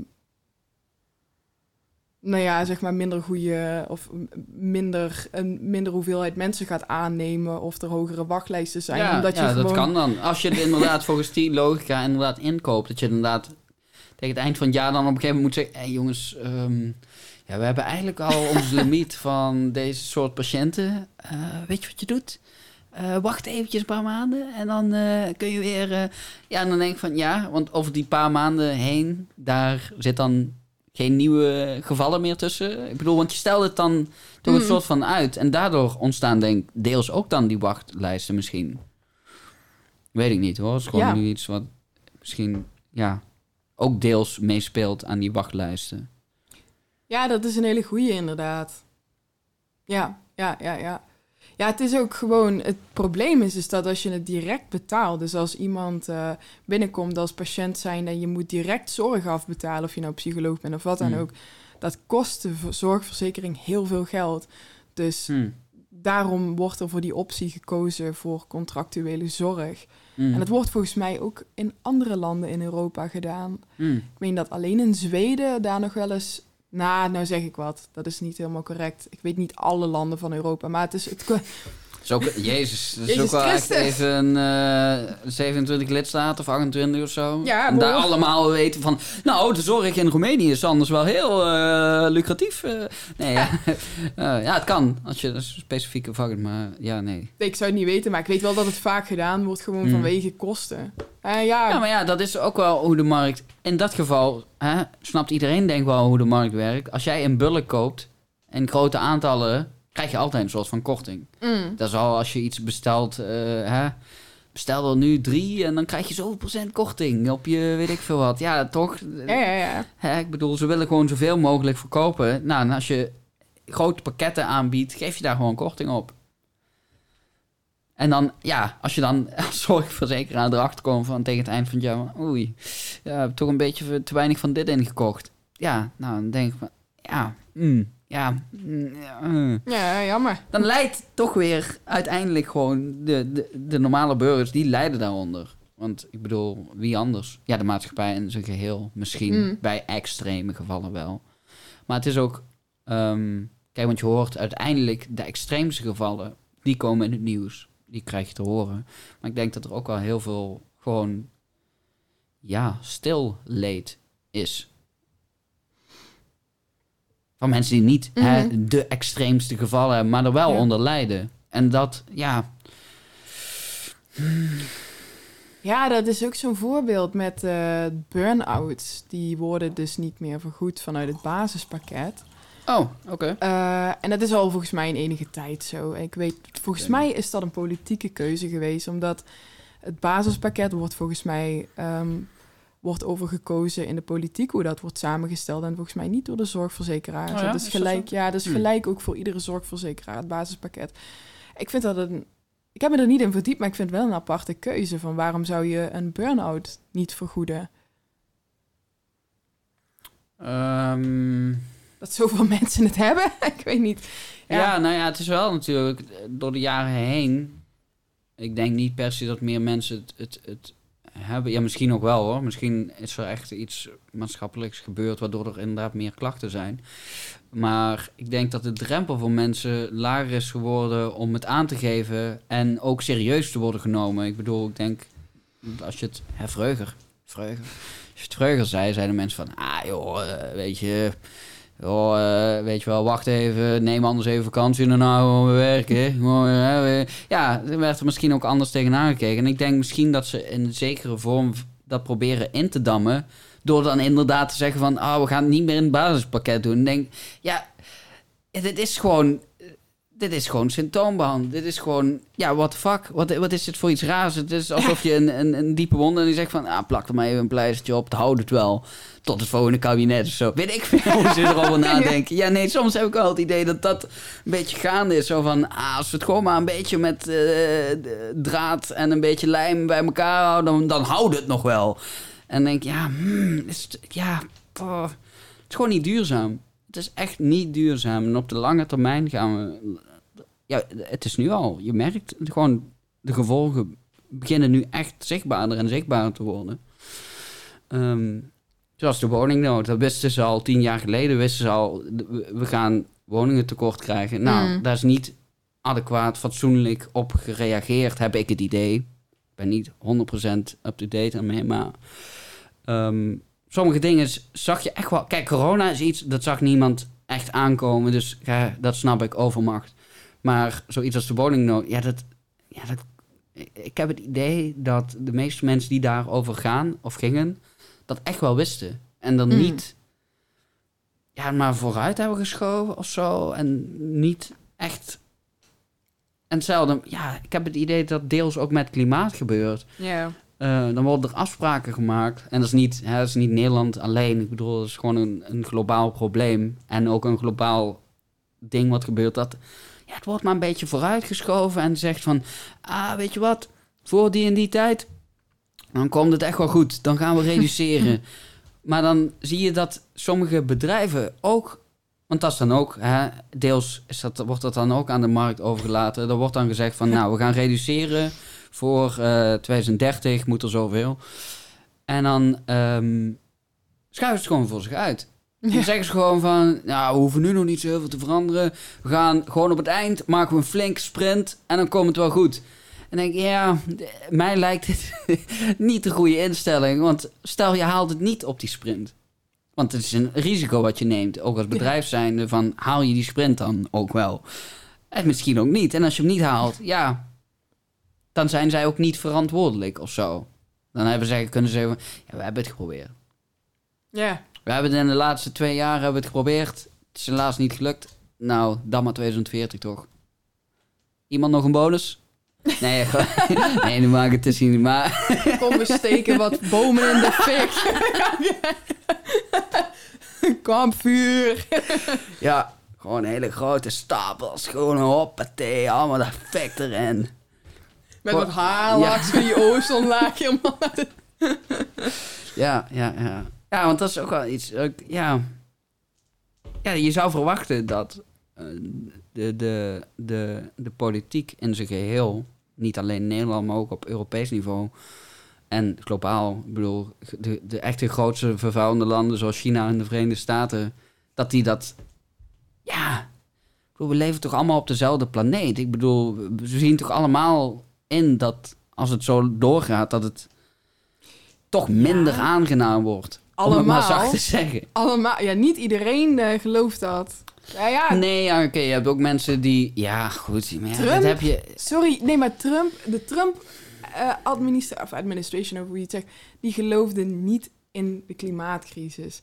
En dat, ze- dat zegt toch wat? Als je ehm, leiding- zeker. Ja, Ja, nee, maar ja, ja, ja, je hebt overal mensen die, die ja, ja, maar ja, gewoon om te roepen, ik geloof er niet in, vind ik gewoon ergens ook te makkelijk en te simpel ergens. Want ik denk van, als er gewoon, hè, toch een of andere wetenschappelijke consensus is over jongens, we zien echt wel duidelijke linken tussen eh, klimaat, temperatuur van de planeet en uitstoot.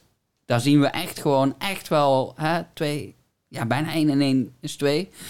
Uh, en daar zijn hè, gewoon onderzoeken, die kun je gewoon zelf als overheid ook nog eens doen. Wetenschappelijke formule, je gaat gewoon kijken, is het zo, klopt dit? Nou, kun je allemaal gewoon, ja, gewoon controleren. En dan zie je gewoon dat het, de kans dat het gaande is echt wel heel, heel groot mm. is. En dan is kan, er is een kleine kans misschien wel dat het, dat het wel meevalt en dat het wel overwaait. overwaait, ja, lol. Um, ja, ja, vond het zo. Maar uh, uh, ja, en dan kun je ook afvragen, wil je dit risico nemen? Als het risico 95% is, of 90%, noem maar iets, dat het zo is, dat als we nu niks doen, dat het dan uit de hand loopt. Ja, wil je dan niet gewoon, gewoon voor de zekerheid, gewoon voor de zekerheid zeggen van, jongens, kom, we gaan gewoon hier iets aan doen. We hebben één planeet. Kom, we zorgen er een beetje goed voor. Zodat de toekomst, toekomstgericht, het goed blijft gaan. Ja. En ik heb en dat is weer dat vooruitschuiven. En dat vooruitschuiven, dat is een mentaliteit die gewoon... Ah, ik snap hem. Want je hoeft eventjes niet... Hè? Je hoeft niet al die taken op je te nemen. Niet al dat gewicht op je schouders te draaien. Je kunt gewoon zeggen, jongens, weet je wat? schuif mm. even vooruit. Ja, ik denk ook dat het het vooruitschuiven, maar ook heel veel mensen vertrouwen wetenschap gewoon niet meer. Uh, vertrouwen de mening van experts niet meer. Uh, dat is ook een trend die, uh, ja, die je ziet. Ja. Ook, ook met anti-vaxxers. Ook um, mm -hmm. het, nou ja, het hele 5G. Kijk, dat zijn extreme gevallen misschien van samenzweringstheorieën. Mensen die dat aanhangen. Maar je ziet wel dat mm -hmm. tegen ook het niet meer vertrouwen in de politiek. Het niet meer vertrouwen in de wetenschap. dat soort dingen als klimaat. dat is toch een probleem. Denk ik. Ook, ook door sociale media. Men, er is een beetje een soort een cultuur. Um, waar ook, nou ja, waar ook onderzoek naar gedaan is, dat men zichzelf als expert begint te zien. Doordat we ook mm, platformen hebben. We kunnen overal op sociale media en op het internet, we kunnen alles zelf vinden. En ja, ik ben mijn eigen expert geworden. Ja, sorry, maar dat is wel zo. Dat is echt een probleem. Ja, ja, dat is wel echt een probleem ja, van, van het uh, huidige tijdperk waar we in leven. Dat inderdaad iedereen die uh, hè, twee seconden op uh, het internet heeft rondgezocht, denkt van... Jongens, ik, ik heb net hier, ik heb net twee sites bekeken die zeiden dat het helemaal niet zo was. Waar hebben we het over? Ja, denk ja, dude, dude. Je probeert toch zoveel mogelijk, ja, tenminste, ja, dat hoop ik dan maar dat gebeurt blijkbaar dan niet of zo. Dat je uh, niet alleen informatie gaat opzoeken, ja, die information bias die, die sommige mensen dan wel hebben. En in zekere zin heb je altijd een, een, een, een um, vooringenomen standpunt. En is het soms lastig inderdaad om informatie tot je te nemen als je er echt niet... Als je voelt van, ah, ik ben het hier eigenlijk niet mee mm. eens. Is het moeilijk om die informatie echt nog proberen objectief gewoon je te nemen. Um, dus dat is wel lastig. En ja, het, ah, het is lastig, omdat als je... Om, hmm, hoe ga ik dit verwoorden? De wantrouwen in de politiek komt denk deels ook omdat er andere vormen van beleid, zoals ja, weer, wederom die vermarkting en die, die nasleep mm. daarvan, die gevolgen van jarenlang dit soort van probeersel. En het is goed dat het geprobeerd wordt. Ik bedoel, uh, tuurlijk, moeten eigenlijk, ja, tuurlijk, gewoon uitproberen. Gewoon kijken, werkt het? Misschien wel? Nou, kom. Ja, als je ja, erachter komt, het werkt niet. Maar er is een, een, een onderlaag van de maatschappij die echt wel die, die negatieve gevolgen mm uh, ervaart. Ja. En ik denk dus ook de mensen die hè, dat, van dat stille leed waar ik het eerder over had. Um, dat er echt wel steeds meer en meer mensen van zijn. En als je ziet dat um, uh, zo'n dingen kunnen gebeuren, en dat zijn ook politieke dingen, dat je inderdaad op een gegeven moment zoiets hebt van, nou ja, die hele politiek. Mm. ja. Het zijn een steltje uh, egoïstische sukkels, die weten totaal... Dat je, ik, ik snap dat je op een gegeven moment en zeker als het jezelf is overkomen. Um, mijzelf gelukkig niet. Ik, de overheid heeft me nog niet keihard genaaid, wie weet. Misschien komen ze er op een gegeven moment achter dat ik eh, te veel zorgverzekering heb ontvangen en dat ze opeens uh, klop, klop. en dan komen ze hoor met een big smile. Hey, ja, hey, hoi, hey. Mark, kom jij persoonlijk? Nee, Op zijn fiets, ja. Maar ja, dat, dat wantrouwen in, in de politiek, ook dat is iets wat wel echt al, al langer speelt. En dat hoor je ook. Ja, ik heb het idee dat ik dat steeds vaker en ook harder begin te horen. Mm. Uh, en ook daar. Ben, ja, ik ben bang als je het gewoon maar door laat sudderen en er niet echt iets mee doet. En het, dat niet verandert, niet aanpakt, dat dat ook op een, op een bepaald moment op een kritiekpunt dreigt te komen. Waarin misschien wel ja, de samenleving echt ontwricht Ja. raakt. Ik bedoel, je hoort het wel, hè, de samenleving ontwricht. Ik, ik, heel eerlijk, ik denk niet dat we op dat punt nog zijn. denk ik niet. Uh, maar we kunnen er misschien wel komen. En um, daarom, ja, ja. Hmm, het is lastig. Zeker ook um, als mensen inderdaad in, in bepaalde hoeken in, in, in conspiracies, samenzweringen terechtkomen, dan. En je gaat echt twijfelen aan, aan bepaalde dingen of zo, dan kom je op een gegeven moment in een soort van spiraal, denk ik, terecht, Hmm. mm. die steeds extremer wordt. En het kan met kleine dingen beginnen, dat je denkt van, oh man, dit en dit, het zit volgens mij echt helemaal niet zo goed. Er zitten mensen Mm. controleren dingen vanuit de politiek, of weet ik veel. Dan raak je steeds dieper en dieper en dieper. En de social media draagt daar misschien in zekere zin aan bij met uh, algoritmes die ervoor zorgt dat je dan inderdaad ook eh, daadwerkelijk ook digitaal steeds dieper in die conspiracies terechtkomt. En um, ja, uiteindelijk ervaar je het zo in de samenleving ook uh, met, met dat anti-vaccineren. Mm. Uh, ja, dat is ook niet nieuw, weet je wel. Nee, ik bedoel, nee. daar hadden we toen straks uh, voor de podcast al even over. Um, ja, sinds dat er vaccins zijn, zijn er mensen die het niet vertrouwen. Mm. En ik denk dat ze het niet vertrouwen omdat ze inderdaad de politiek niet vertrouwen. En misschien de wetenschap niet vertrouwen. Dan vind ik dat wel, dat zou ik wel jammer vinden. Politiek kan ik nog enigszins begrijpen. En de wetenschap, ja.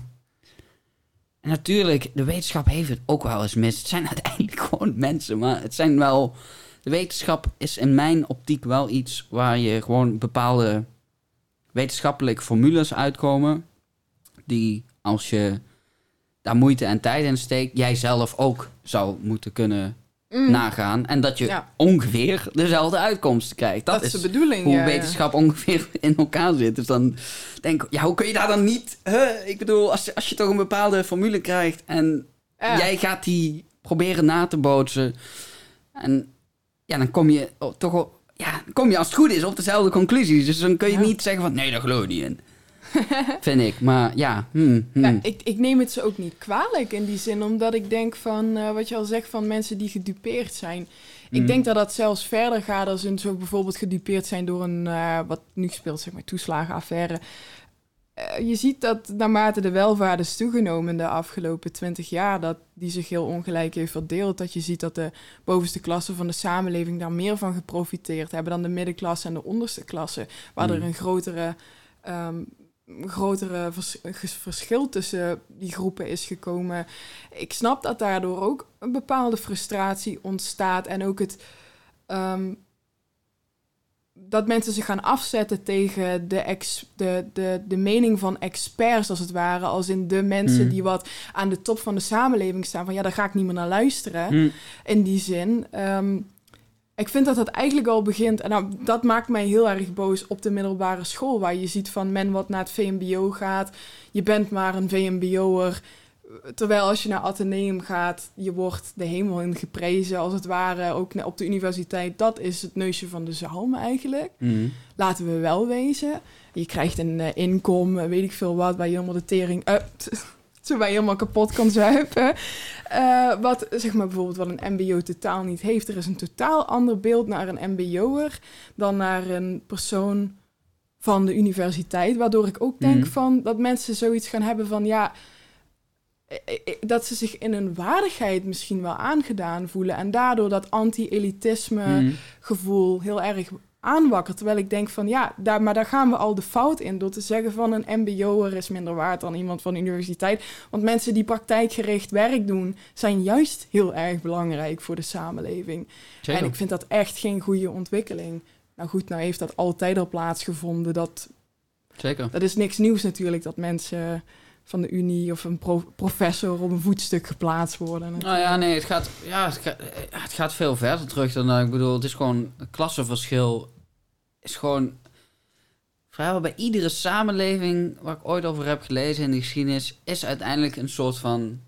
Ja, ontstaan een soort van hiërarchie. En dan heb je goede mensen en de elite. En je hebt Mm. eh, het voetvolk die, weet ik veel, te stom is om zijn eigen eh, schoenen aan te doen of zo. Bij wijze Ja. van spreken dan. En dat, ja, dat. Ah, man. Dat is wel iets in, in de moderne tijd waarin je zult verwachten dat dat steeds minder gaat spelen of zo. Maar het, het is niet. Ja, hm. Ik weet niet. Kijk, het is natuurlijk wel steeds beter geworden. Ik bedoel, op een gegeven Mm, moment hè, heb je natuurlijk gewoon eh, ehm, eh, leerplicht. Nou, is gewoon goed dat iedereen op zijn minst een bepaalde basis heeft om hè, gewoon bepaalde basisvaardigheden. eh, zoals lezen en schrijven vind ik wel, ja, het is natuurlijk gewoon heel belangrijk om, om dat gelijk te trekken. Ehm, maar inderdaad, neerkijken op anderen omdat ze op de een of andere manier andere keuzes hebben gemaakt. Of daadwerkelijk niveau misschien niet aankunnen, maar waarschijnlijk zijn ze niet anders beter dan jij. Ja, precies. Of beter dan diegene van de universiteit. Ik bedoel, iedereen heeft wel zijn eigen waarde, zou ik denken. Ja. Ehm, dus ja, ja, het zou wel heel... En misschien heb je daar wel gelijk in, dat dat inderdaad een soort ehm, ehm, tegen- en anti-gevoel opwekt van... Als, als de maatschappij in zijn geheel een beetje neerbuigen, zo van ah, VMBO, ah, MBO. Hm. Dat je daar wel, ja, niet direct of zo. Ik, ik hoop niet dat die mensen zo, zo thuis in bed liggen. Zo, nou, ik ben maar een VMBO. maar ja, het weegt wel allemaal mee. Als, als je de hele tijd negativiteit ervaart en een beetje wordt weggedaan van, ah, weet jij er nou van? Je Ja. bent maar hè, dit en dat en zus en zo. Eh, dat je weet, ja, ook weer niet gehoord voelt. En ehm, ja, alsof je daar dan geen mening van kunt hebben, geen weet van kunt hebben. Want wat weet jij nou? Buh, buh, buh.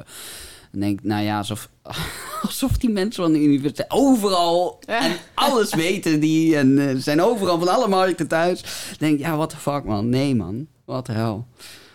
Ja, jongen. ja, maar dan denk ik ook van dan met die mensen wat ja, in extreme mate dan. Hè. Ik wil niet iedereen daarmee vergelijken, maar mensen die wat geloven in eh, samenzweringstheorieën, Ja, dat, dat ze ook in de politiek gezien dan gekkies worden genoemd. Eh, ik, kijk, Ja. ik, ik, kan, ik, ik kan dat begrijpen, want wij kijken daarnaar en wij denken van ja, hoe kun je daar nou in geloven? Maar doordat je ze gekkies noemt, denk ik dat je dat nog alleen maar meer stimuleert, dat mensen gaat afzetten daartegen. En dan denk ik van, dit is niet de juiste strategie om ermee om te gaan. nee. Of Flat Earth Society, weet je, je ziet hetzelfde. Je denkt, huh? ja, hoe kun je nou geloven dat de aarde plat is? Ja, hoe kun je dat... Ja, tuurlijk, maar dan noem ze ook geen gekkies, want het, het, het, het wakkert alleen maar meer anti-gevoelens aan. Ja, want je zet, ja, je zet mensen weer weg alsof ze hè, allemaal te stom zijn om weet ik veel wat. En dan, oké, weet- what the fuck, je gelooft dit, man, man, man, man. Ja, En dan voel je je, ja, voel je maar eh, intellectueel superieur of zo. Dan denk ja, what the fuck, als jij, als jij daar dat gevoel nodig moet hebben van... ik ben beter dan die eh, wappie daar. Ja, prima, helemaal prima. Maar inderdaad, die mensen die, die dat gevoel hebben van... ik word niet gehoord. Ik word alleen maar, ja, plat gezegd genaaid... door instanties, overheden, maatschappij ja, uiteindelijk komt daar een tegenreactie in. En- dat ja, uit zich op verschillende manieren. En nu, ja, nu, tijdens die hele coronapandemie, is dat dan het antivax. En dat is dan, ja... En dan wederom weer inderdaad wantrouwen tegenover politiek. Staat deels wel gelijk aan niet vertrouwen hebben in iets wat weer vanuit de overheid ook, weet je, nu Mm. ook weer met die coronapas en zo, ja.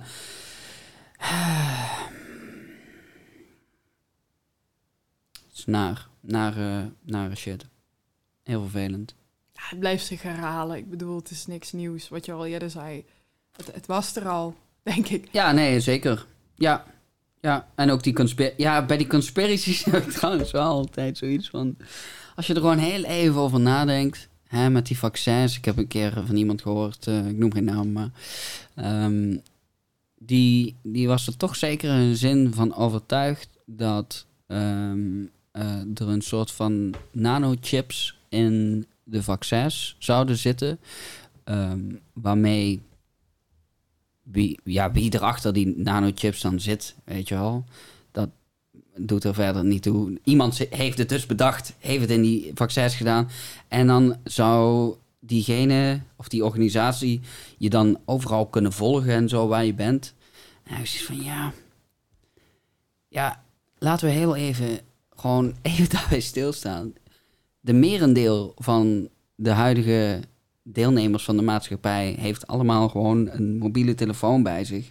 En die mobiele telefoon, die wordt ook, die zendt de hele tijd uit. Hier ben ik, hier ben ik. En als een grote instantie jou persoonlijk wil volgen, gaan ze je echt wel vinden. Sowieso. Ja, ik bedoel, kijk, er zijn ook zelfs programma's van, eh, volgens mij op YouTube of zelfs op tv, weet ik even niet. Ehm hoe heet dat nou? Ehm ah, hoe heet dat programma nou? Dan, dan gaan ze iemand, hè, dan laten ze iemand los en dan Ja, gaan ze ja. detectives erachter Ken en, dan gaan, en dan gaan ze proberen diegene hè, proberen te vinden. En meestal vinden ze die dan ook. En dan denk je, ja, daar hebben ze helemaal geen raar ingewikkeld plan. Want ook het hele planstructuur is dan... Jongens van die organisatie die dan hè, wereldwijd invloed heeft, blijkbaar... ehm, heeft dan het idee, weet je wat we gaan doen? We gaan een ziekte verspreiden die niet dodelijk genoeg is om nou echt helemaal... het gaat wel erg zijn, maar eh, gewoon net mm, zo fine-tuned zo. mm. En dan eh, gaan we daar een vaccin voor geven. En in dat vaccin, daar gaan we nou doen. En dan gaan we ze volgen. Denk, het lijkt me nogal een in- ingewikkeld plan. Ik denk, als echt een organisatie is die zoveel invloed heeft en zoveel kan doen, dan vinden ze echt wel een makkelijkere manier om dit te, te doen. Ik bedoel, doe het in voedsel, doe het in water. Dan is het eigenlijk al klaar. Bedoel, als je gewoon in, in het drinkwater, Ja. laten we eerlijk zijn, als je het gewoon in het drinkwater doet, man, ze gaan allemaal gewoon, ja, het is zo, ah man. Ik vraag me ook af waar dat vandaan komt, dat idee. Dat je dan daar dan zo erg... Ja, ik bedoel, ik snap het wel met social media... dat je daar dan in opgaat en je ziet meer van die berichten. En je denkt, oh, wacht, dat eh, doet me mijn idee al bevestigen. En dan zie je er meer en meer en meer. Maar het is inderdaad wat je zegt, het is een hele grote om... Zeg maar, om... Het klinkt soms gewoon heel ingewikkeld. Ja, En, en zo ver gezocht dat ik denk van... Jongens, dit gaat... Ja, er zijn gewoon echt eenvoudige manieren. Als je dit echt van plan... Als er een organisatie was die dit van plan was... Kunnen ze het echt wel efficiënter doen, denk ik. Want ook juist... Ehm, eh, ook eh, met of eh, het vaccin dan schadelijk zou zijn of zo. Of met je genen zou kunnen veranderen. En, weet ik veel wat. wat de raarste dingen hoor je soms. Ehm, denk ik, denk ook even wie hier het effect van krijgt. Weet je, als het allemaal waar zou zijn, dan zouden dus mensen targeten die dus al een, een, een soort van, ehm, zeg je dat, meegaande types zijn. Die dus geen weerstand bieden. Die zeggen van, nou, weet je wat ik doe? Ik laat me ook vaccineren. Maar dan is er dus de hele grote, of de, niet zo'n hele grote, maar de, een, een iets kleinere groep die fel weerstand biedt. Ja, die krijg je dan niet. Die krijg je niet. En wie zou je juist hè, in de gaten willen houden, denk ik dan? Juist die mensen. Dus dan denk ik, ja, wat, hè? Man, ehm, ja, daar zeg je wat, inderdaad. je kunt je altijd afvragen bij zo'n grote conspiracies... wie heeft er allemaal baat bij en wie leidt eronder? En als het is dat de... de eh, eh, ja, ook ah, als je andere... Want ik heb ook wel conspiracies gehoord over... ehm eh, en nu wordt het meer een conspiracy dan eigenlijk over politiek, maar whatever, boeien. Ja, het is Ehm, in, in bepaalde mate ook politiek. Ik vind conspiracies over het Het beïnvloedt, niet... niet het beïnvloedt de politiek het, wel.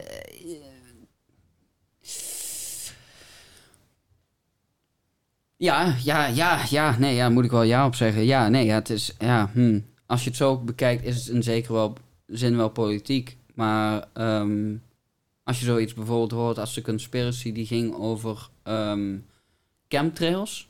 Heb je daar wel eens over gehoord? Nee, vertel. Chemtrails ging over, eh, je ziet in de lucht, ja, zo. je ziet in de lucht, als vliegtuigen langs vliegen, zie je een bepaalde strepen Ja. die ze ja, in de lucht laten hangen. Eh, waarvan, ja, ik, ik denk dan altijd, goh, dat zal de brandstof van de kerosine wel zijn.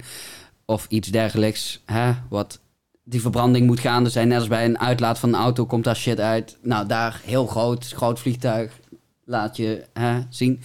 Maar eh, er zijn dus mensen die denken dat er een soort van complot is. Dat ze een soort van chemische ehm, ja, rotzooi in die dingen spuiten. En zo verspreiden over de aarde. Wat op zich klinkt, denk je van, als je het effectief wil doen, klinkt best oké. Toch? Als jij denkt van, nou, ik, ik wil mensen chemisch een beetje manipuleren. Hop, doe het gewoon in de lucht. Weet je, iedereen moet zuurstof inademen. Maar daar zit ook meteen toch het probleem. Want dan denk ik, de mensen die deze conspiracy dus in werking hebben gesteld, ademen die niet dezelfde lucht? Ademen zij speciale, zitten zij in speciale afgesloten cabines?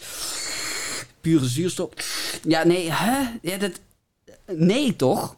Of, of, of wel dan? Zitten ze in bunkers al eh, helemaal filters, alles nooit meer buiten ook? Want ja, als je buiten komt, zit je in die chemische rotzooi dan. Ja, ik denk Ja, dan- het wel. Dan, Ik denk nee, maar dan, dan kom je er dus toch al achter dat ook die mensen die dit dan hè, bedacht hebben, daaronder zouden lijden. Dus dan houdt het toch al op. Ehm, ja, maar daar wordt dan ook weer een verhaal voor bedacht. Wat jij net al zei. Ja, klopt. Ja, Ja, maar klopt. overal, Ja. overal is een verhaal voor. Dat is het hem nou juist. Dat is het. En je moet inderdaad ook niet te lang met logica... Want vaak willen ze ook logica niet, niet horen. Wat ik jammer vind. Maar het is vaak...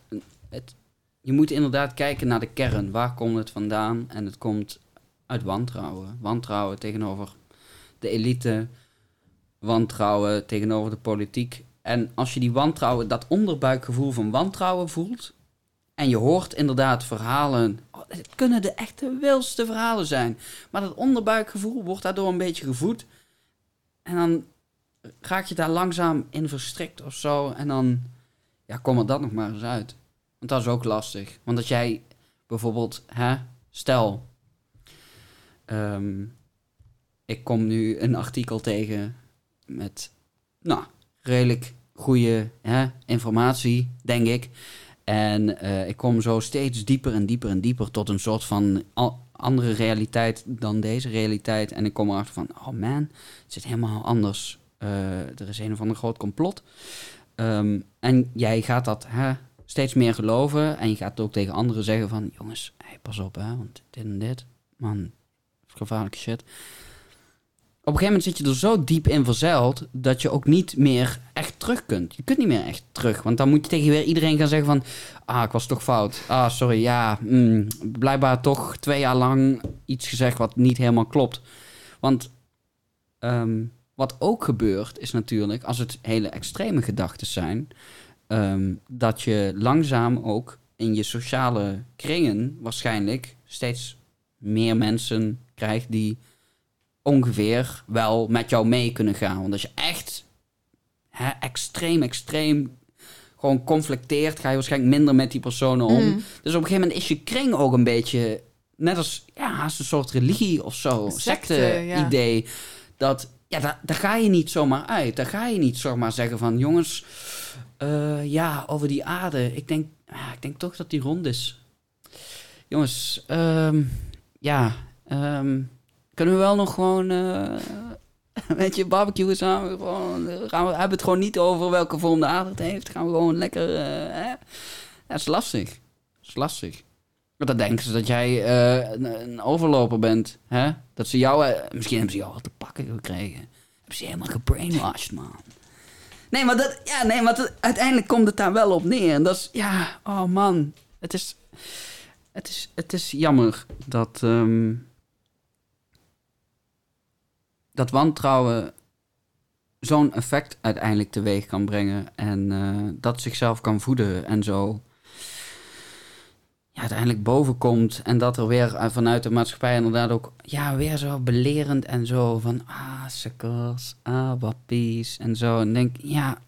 Kunt ook gewoon denken: goh, eh, hoe komt deze persoon bij deze gedachte? En waar. Misschien moet ik. Ja, wat, wat kun je er zelf aan doen? Als iemand in je eigen kringen merkt van.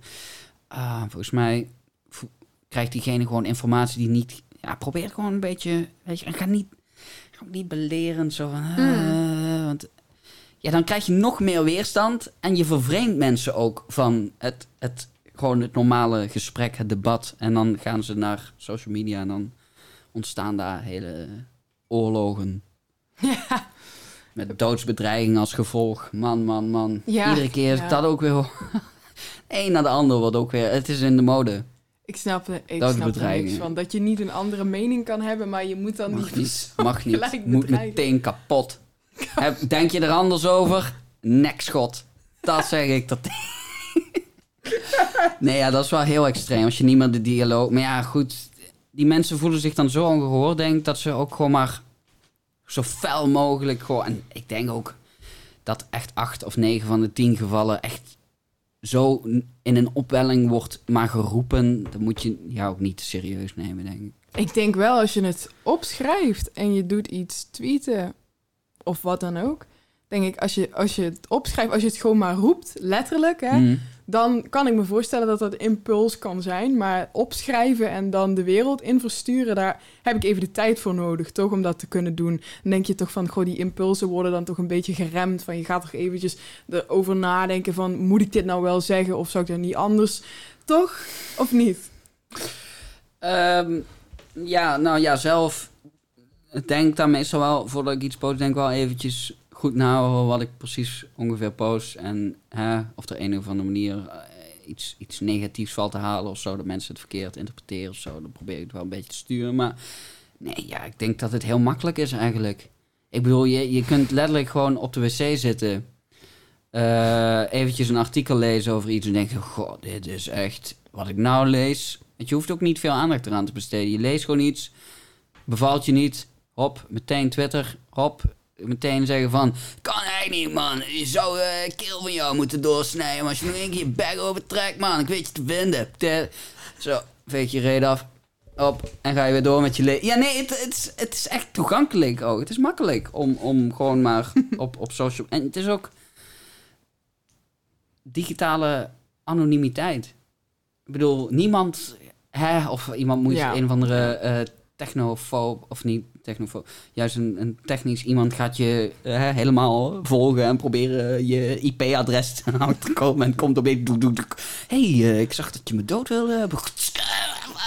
Maar, nee, maar ja, er is wel een hele grote anonimiteit die, wel, ik vind dat moet kunnen, maar ja, er zit ook wel een keerzijde aan dat mensen zich onschendbaar voelen. Dat ze.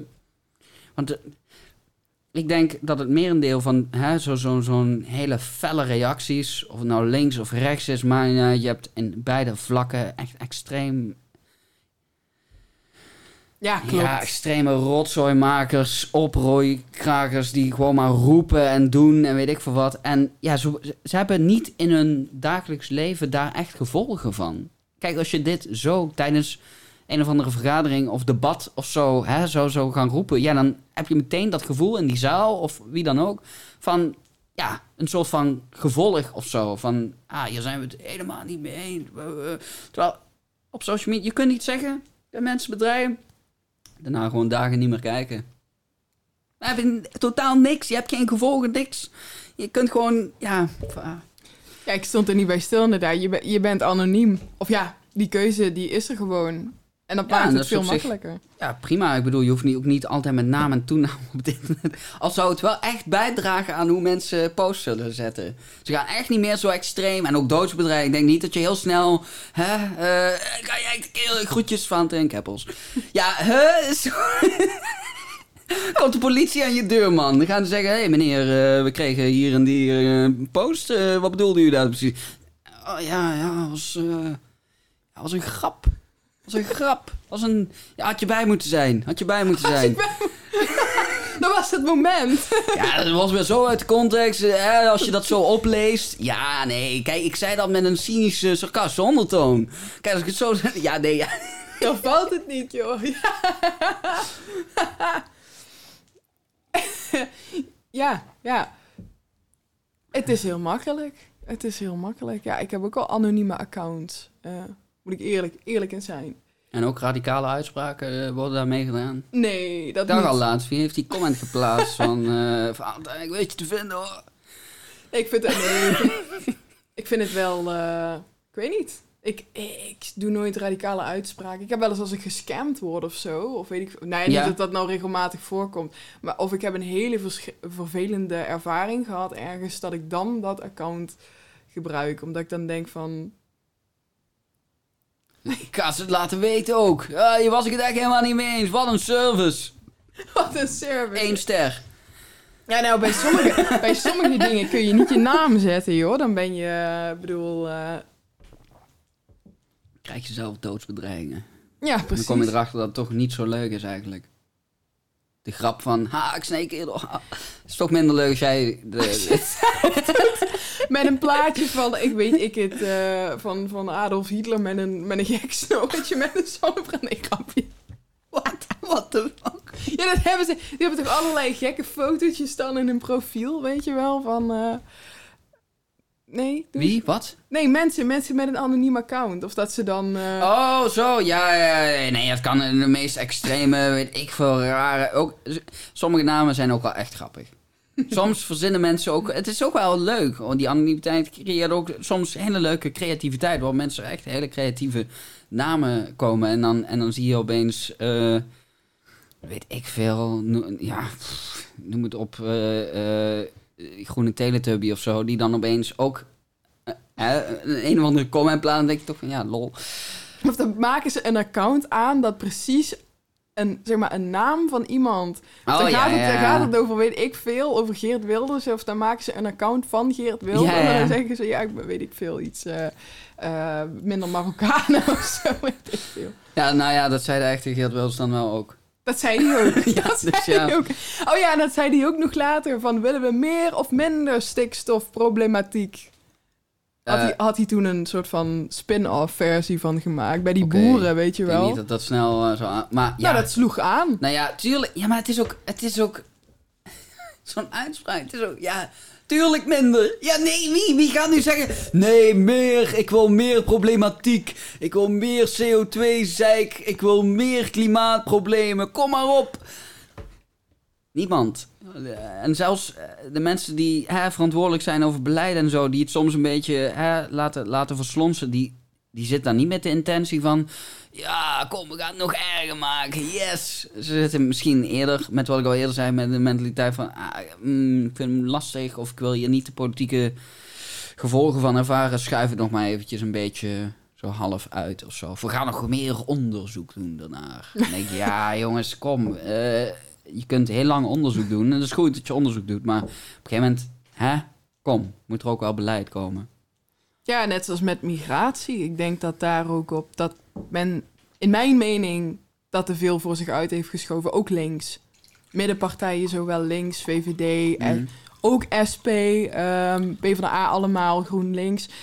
eh, dat men zich daar niet aan dat thema mee wilde ophouden. Want het is een moeilijk thema natuurlijk. Het is ook een heel beladen thema. Is het ook, maar daardoor kan een Wilders of een Baudet bijvoorbeeld daar wel mee...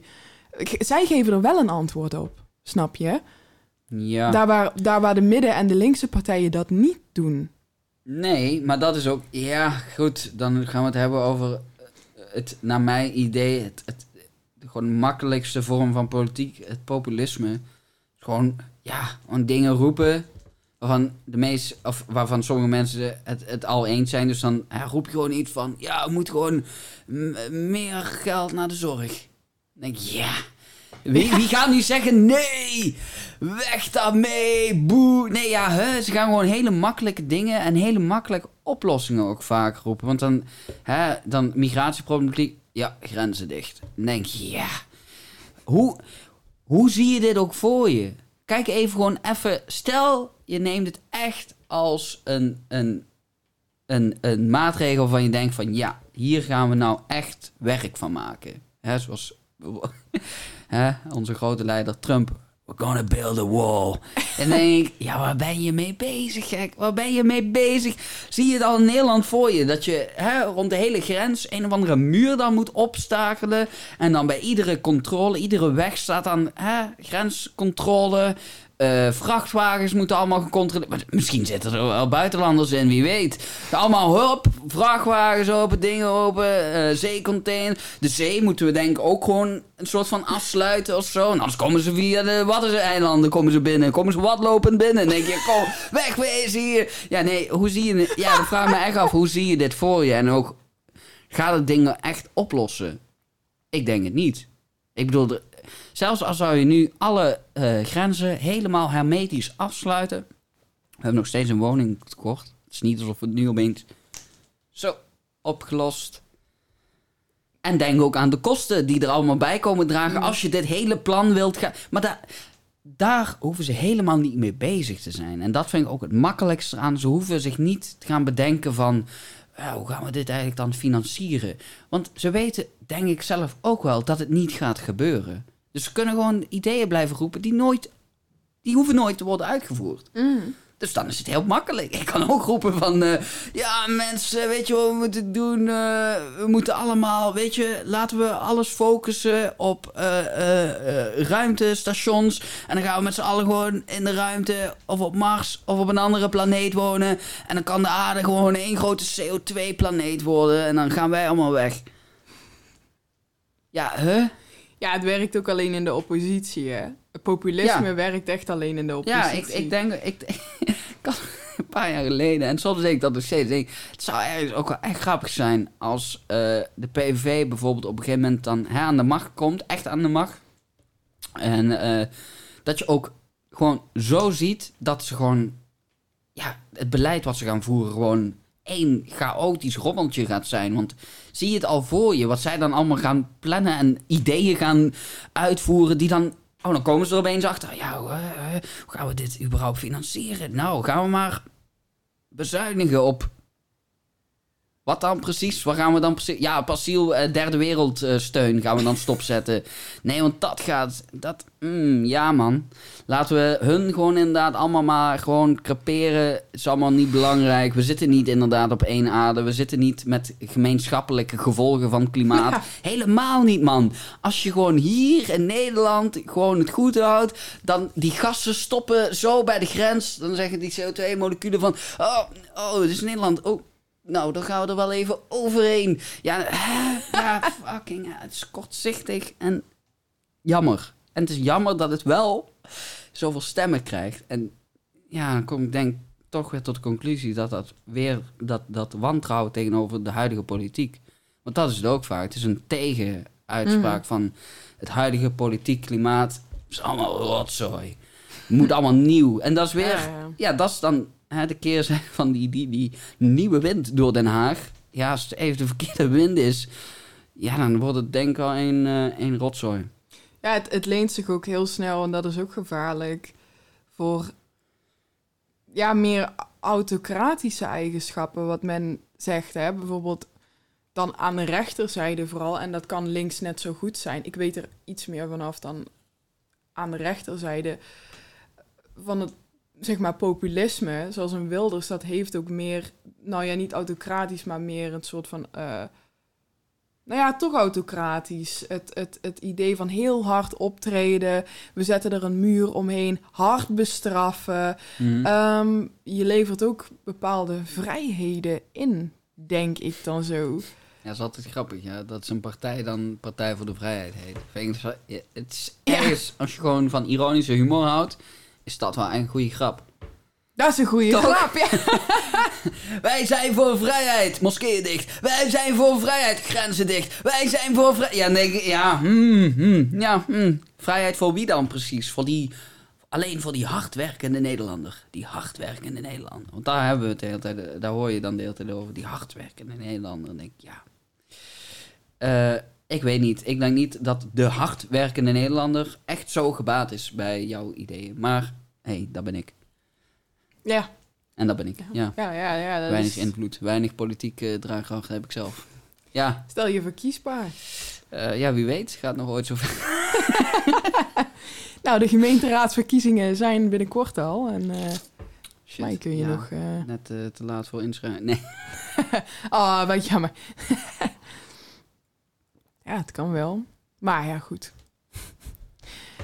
Ja, het zijn altijd simpele antwoorden die gegeven worden. En eh, dat is denk ik ook juist hetgene wat zo aanslaat. Het, si- het simplistische en het element van anti. Ja, we zijn tegen Mhm. iets. Ehm, en ja, ik denk ook wel dat een Wilders... Ik vind het zo ontzettend interessant hoe dan Wilders en Baudet, weet je, zo verschillende personen zijn. Wilders sloeg heel goed aan bij de bevolking, denk ik, omdat hij zo, ja, ehm, ook zijn simpele taal eigenlijk, een beetje, zeg maar, de gewone burger deed vertegenwoordigen. Mhm. Gewone Nederlander, eh, hardwerkend. En dan komt een, een Baudet. Henk en Ingrid. Henk en Ingrid, precies. Betsy en Bob. En dan komt een, ehm een Thierry Baudet. En die is dan ja, wat meer eh, intellectueel, of hoe wil je het zeggen? Een soort van hooggeschoolde versie. Maar dat slaat dan ook weer heel goed aan. En ik vraag me af, wat is dan die formule dat dan... Ze zijn zo verschillend. Ehm, ja, ik weet niet. Ze zijn wel verschillend, maar ja, ze hebben beide wel vaak gewoon hele, ja, naar mijn idee, makkelijke oplossingen altijd ergens in de kern. En ja, ik bedoel, Thierry Baudet verpakt dat in wat duurdere taal en eh, in soms ook taal dat ik denk van ja, wil je nou dat zoveel mogelijk mensen hè, dit kunnen volgen of wil je gewoon een soort van status creëren van hoor mij eens spreken. Hoor mij eens spreken, mensen. De van Ja, Minerva. ja, of dat hij begon in het Latijn, weet je. Toen hij net begon daar in de Tweede Kamer, gaat hij zijn hele ding in het Latijn. En denk ik, ja, man, ik... En zeker nu, weet je wel, in het begin vond ik het nog allemaal wel grappig en zo. Dacht ik van, haha, is wel leuk om gewoon weer even die anti-klank gewoon even eh, luid te horen. Maar ja, je hebt er niks aan. En ik ben het ergens ook wel weer een beetje moe, eigenlijk. Ja, Ja, ja. einde. Nou, Einde. dat was... Doe dicht.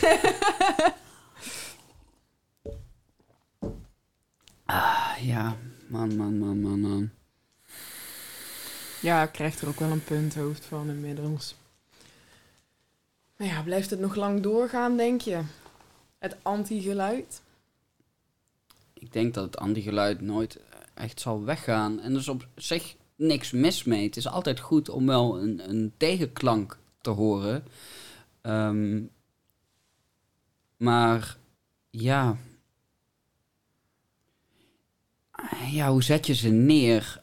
Dat is denk ik. Hoe, hoe benader je dit tegengeluid? Neem je. Neem, ja, serieus. Misschien moet je niet per se altijd serieus nemen ehm, ehm, wat ze zeggen. Hè? Want dat is ook een, een oppervlakkige bovenlaag die eigenlijk mensen maar uiten. Want ja, wat je zegt wil helemaal niet zeggen dat je intern ook zo helemaal in elkaar zit. En dat je ook altijd meent wat je zegt. Als dat zo was, man, zou ik echt in de problemen denken. Iedere grap die ik maak, man, moest ik me helemaal publiekelijk schande leggen, man. Jongen, jongen, zweepslag, geestelen, ja, fuck. Ehm, maar het, het, ja, het, gewoon het gevoel, het onderliggende gevoel van die mensen moet, ja, naar mijn optiek wel echt geluid vinden. En eh, vooral ook een oor vinden vanuit organisaties, de samenleving in zijn geheel, de overheid. Dan, het, het moet niet zo zijn dat je ze gewoon maar links laat liggen, want ehm, ja, dan, dan vervreem je ze steeds meer en meer en meer en meer ervan. En uiteindelijk dan wordt het ook heel moeilijk om die dialoog überhaupt nog aan te gaan. Want op een gegeven moment heb je zoveel afstand tot elkaar dat het gewoon heel moeilijk wordt om die toenadering te zoeken. En die toenadering is wel belangrijk. Ik bedoel, anders wordt het alleen maar meer en meer verdeeld. En dan eh, zit je eh, over een paar jaar met eh, dertig verschillende politieke partijen in de Tweede Kamer. Ja, en het duurt nu al heel lang, weet je wel. Ja. Ik bedoel, als je sommige debatten kijkt, denk je ook van... jongen, jongen, jongen, jongen, man, man, man.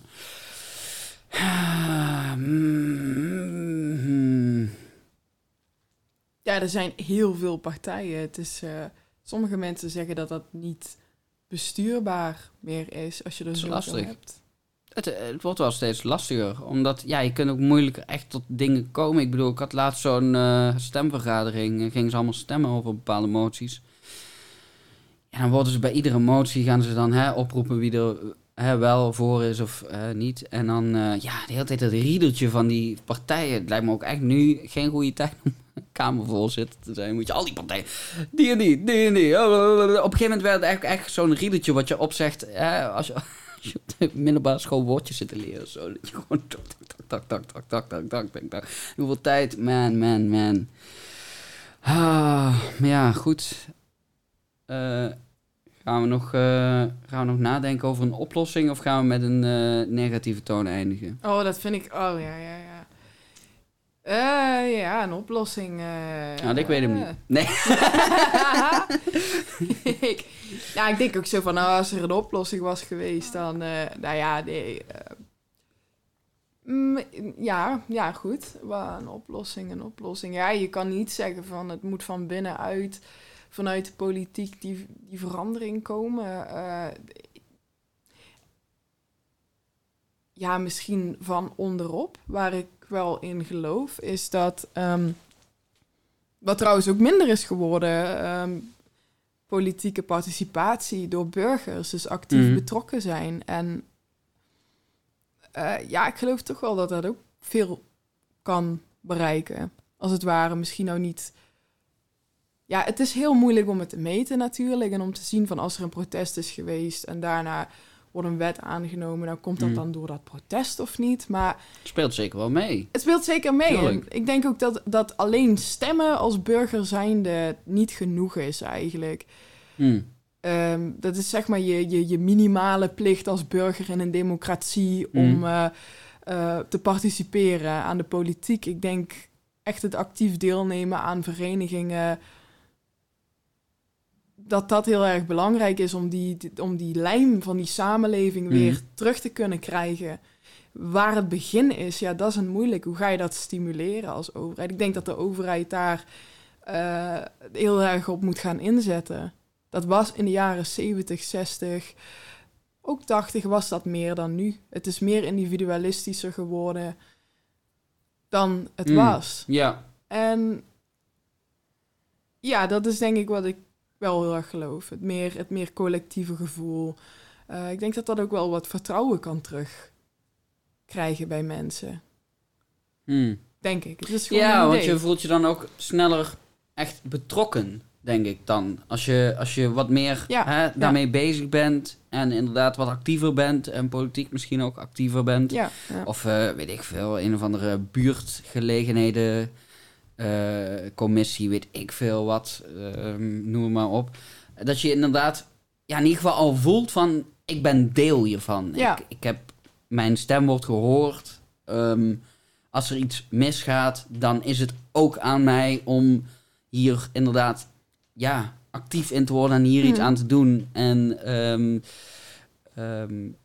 ja, dat je, ja, dat je minder, minder het gevoel krijgt van... Oh, het, is, het is zeg maar daarboven, daar. En ik als individu heb daar totaal ja. niks mee te maken. Ik kan daar niks mee. En het cynisme is ook wel een beetje steeds sterker geworden van...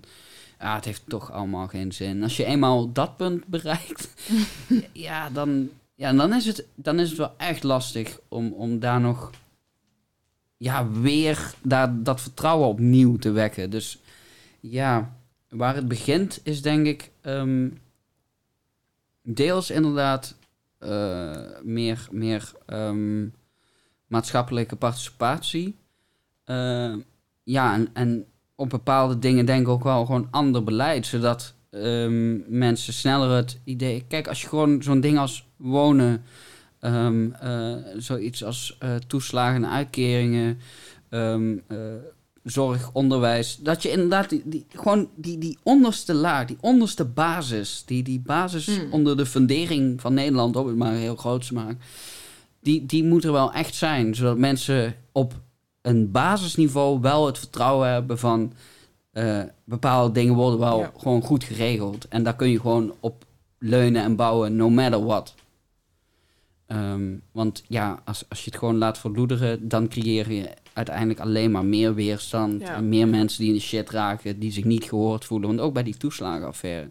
Mensen voelden zich heel lang niet gehoord. Of werden letterlijk gewoon niet gehoord. Dat je contact probeert te zoeken met de Belastingdienst. En dat je maar de hele tijd van die naar die en die wordt gestuurd. En niemand echt aanspreekbaar krijgt. En eh, dat, dat de, de, de eh, automatisering van belastingssystemen maar gewoon maar... Nee, nee, de, computer... eh, ja, computer says no. ja, ja, zo'n stom argument. Maar het is wel... In sommige gevallen komt het daar wel op neer. Want nee, ja... Ja, nou... mm. En dan ja, wordt het gewoon niet opgelost. En dan barst op een gegeven moment inderdaad de bubbel. En dan is het allemaal heisa. Ehm, dus ik hoop dat zo'n dingen... En het is, het is heel jammer dat het wel echt zover moet komen. Maar zo'n dingen als toeslagenaffaire en eh, klimaatprotesten en woningprotesten... dat die wel blijven gebeuren. Zodat, ja, zodat de politiek daar niet, het niet kan wegstoppen ook. Mhm.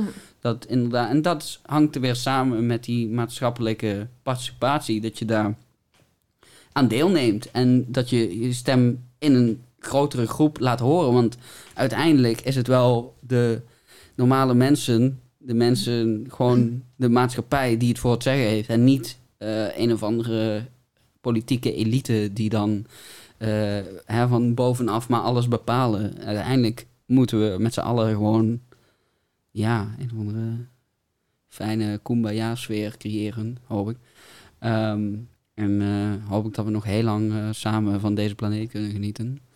Ehm, ja, nou, met die woorden gaan we dan maar afsluiten. Ja, dat is dan toch nog Eh, een positieve... Marijn, ja. dankjewel dat je hier wou zijn. Ja, en leuk, leuk. ja, mocht er weer eens een of andere politiek iets gebeuren of iets anders, dan nodig ik je vast en zeker weer uit. Ah, leuk. Oké, super. Dan, Oké. ehm, dan, ja, dan laat maar horen, zou ik zeggen. Oké, nou mensen, houdoe.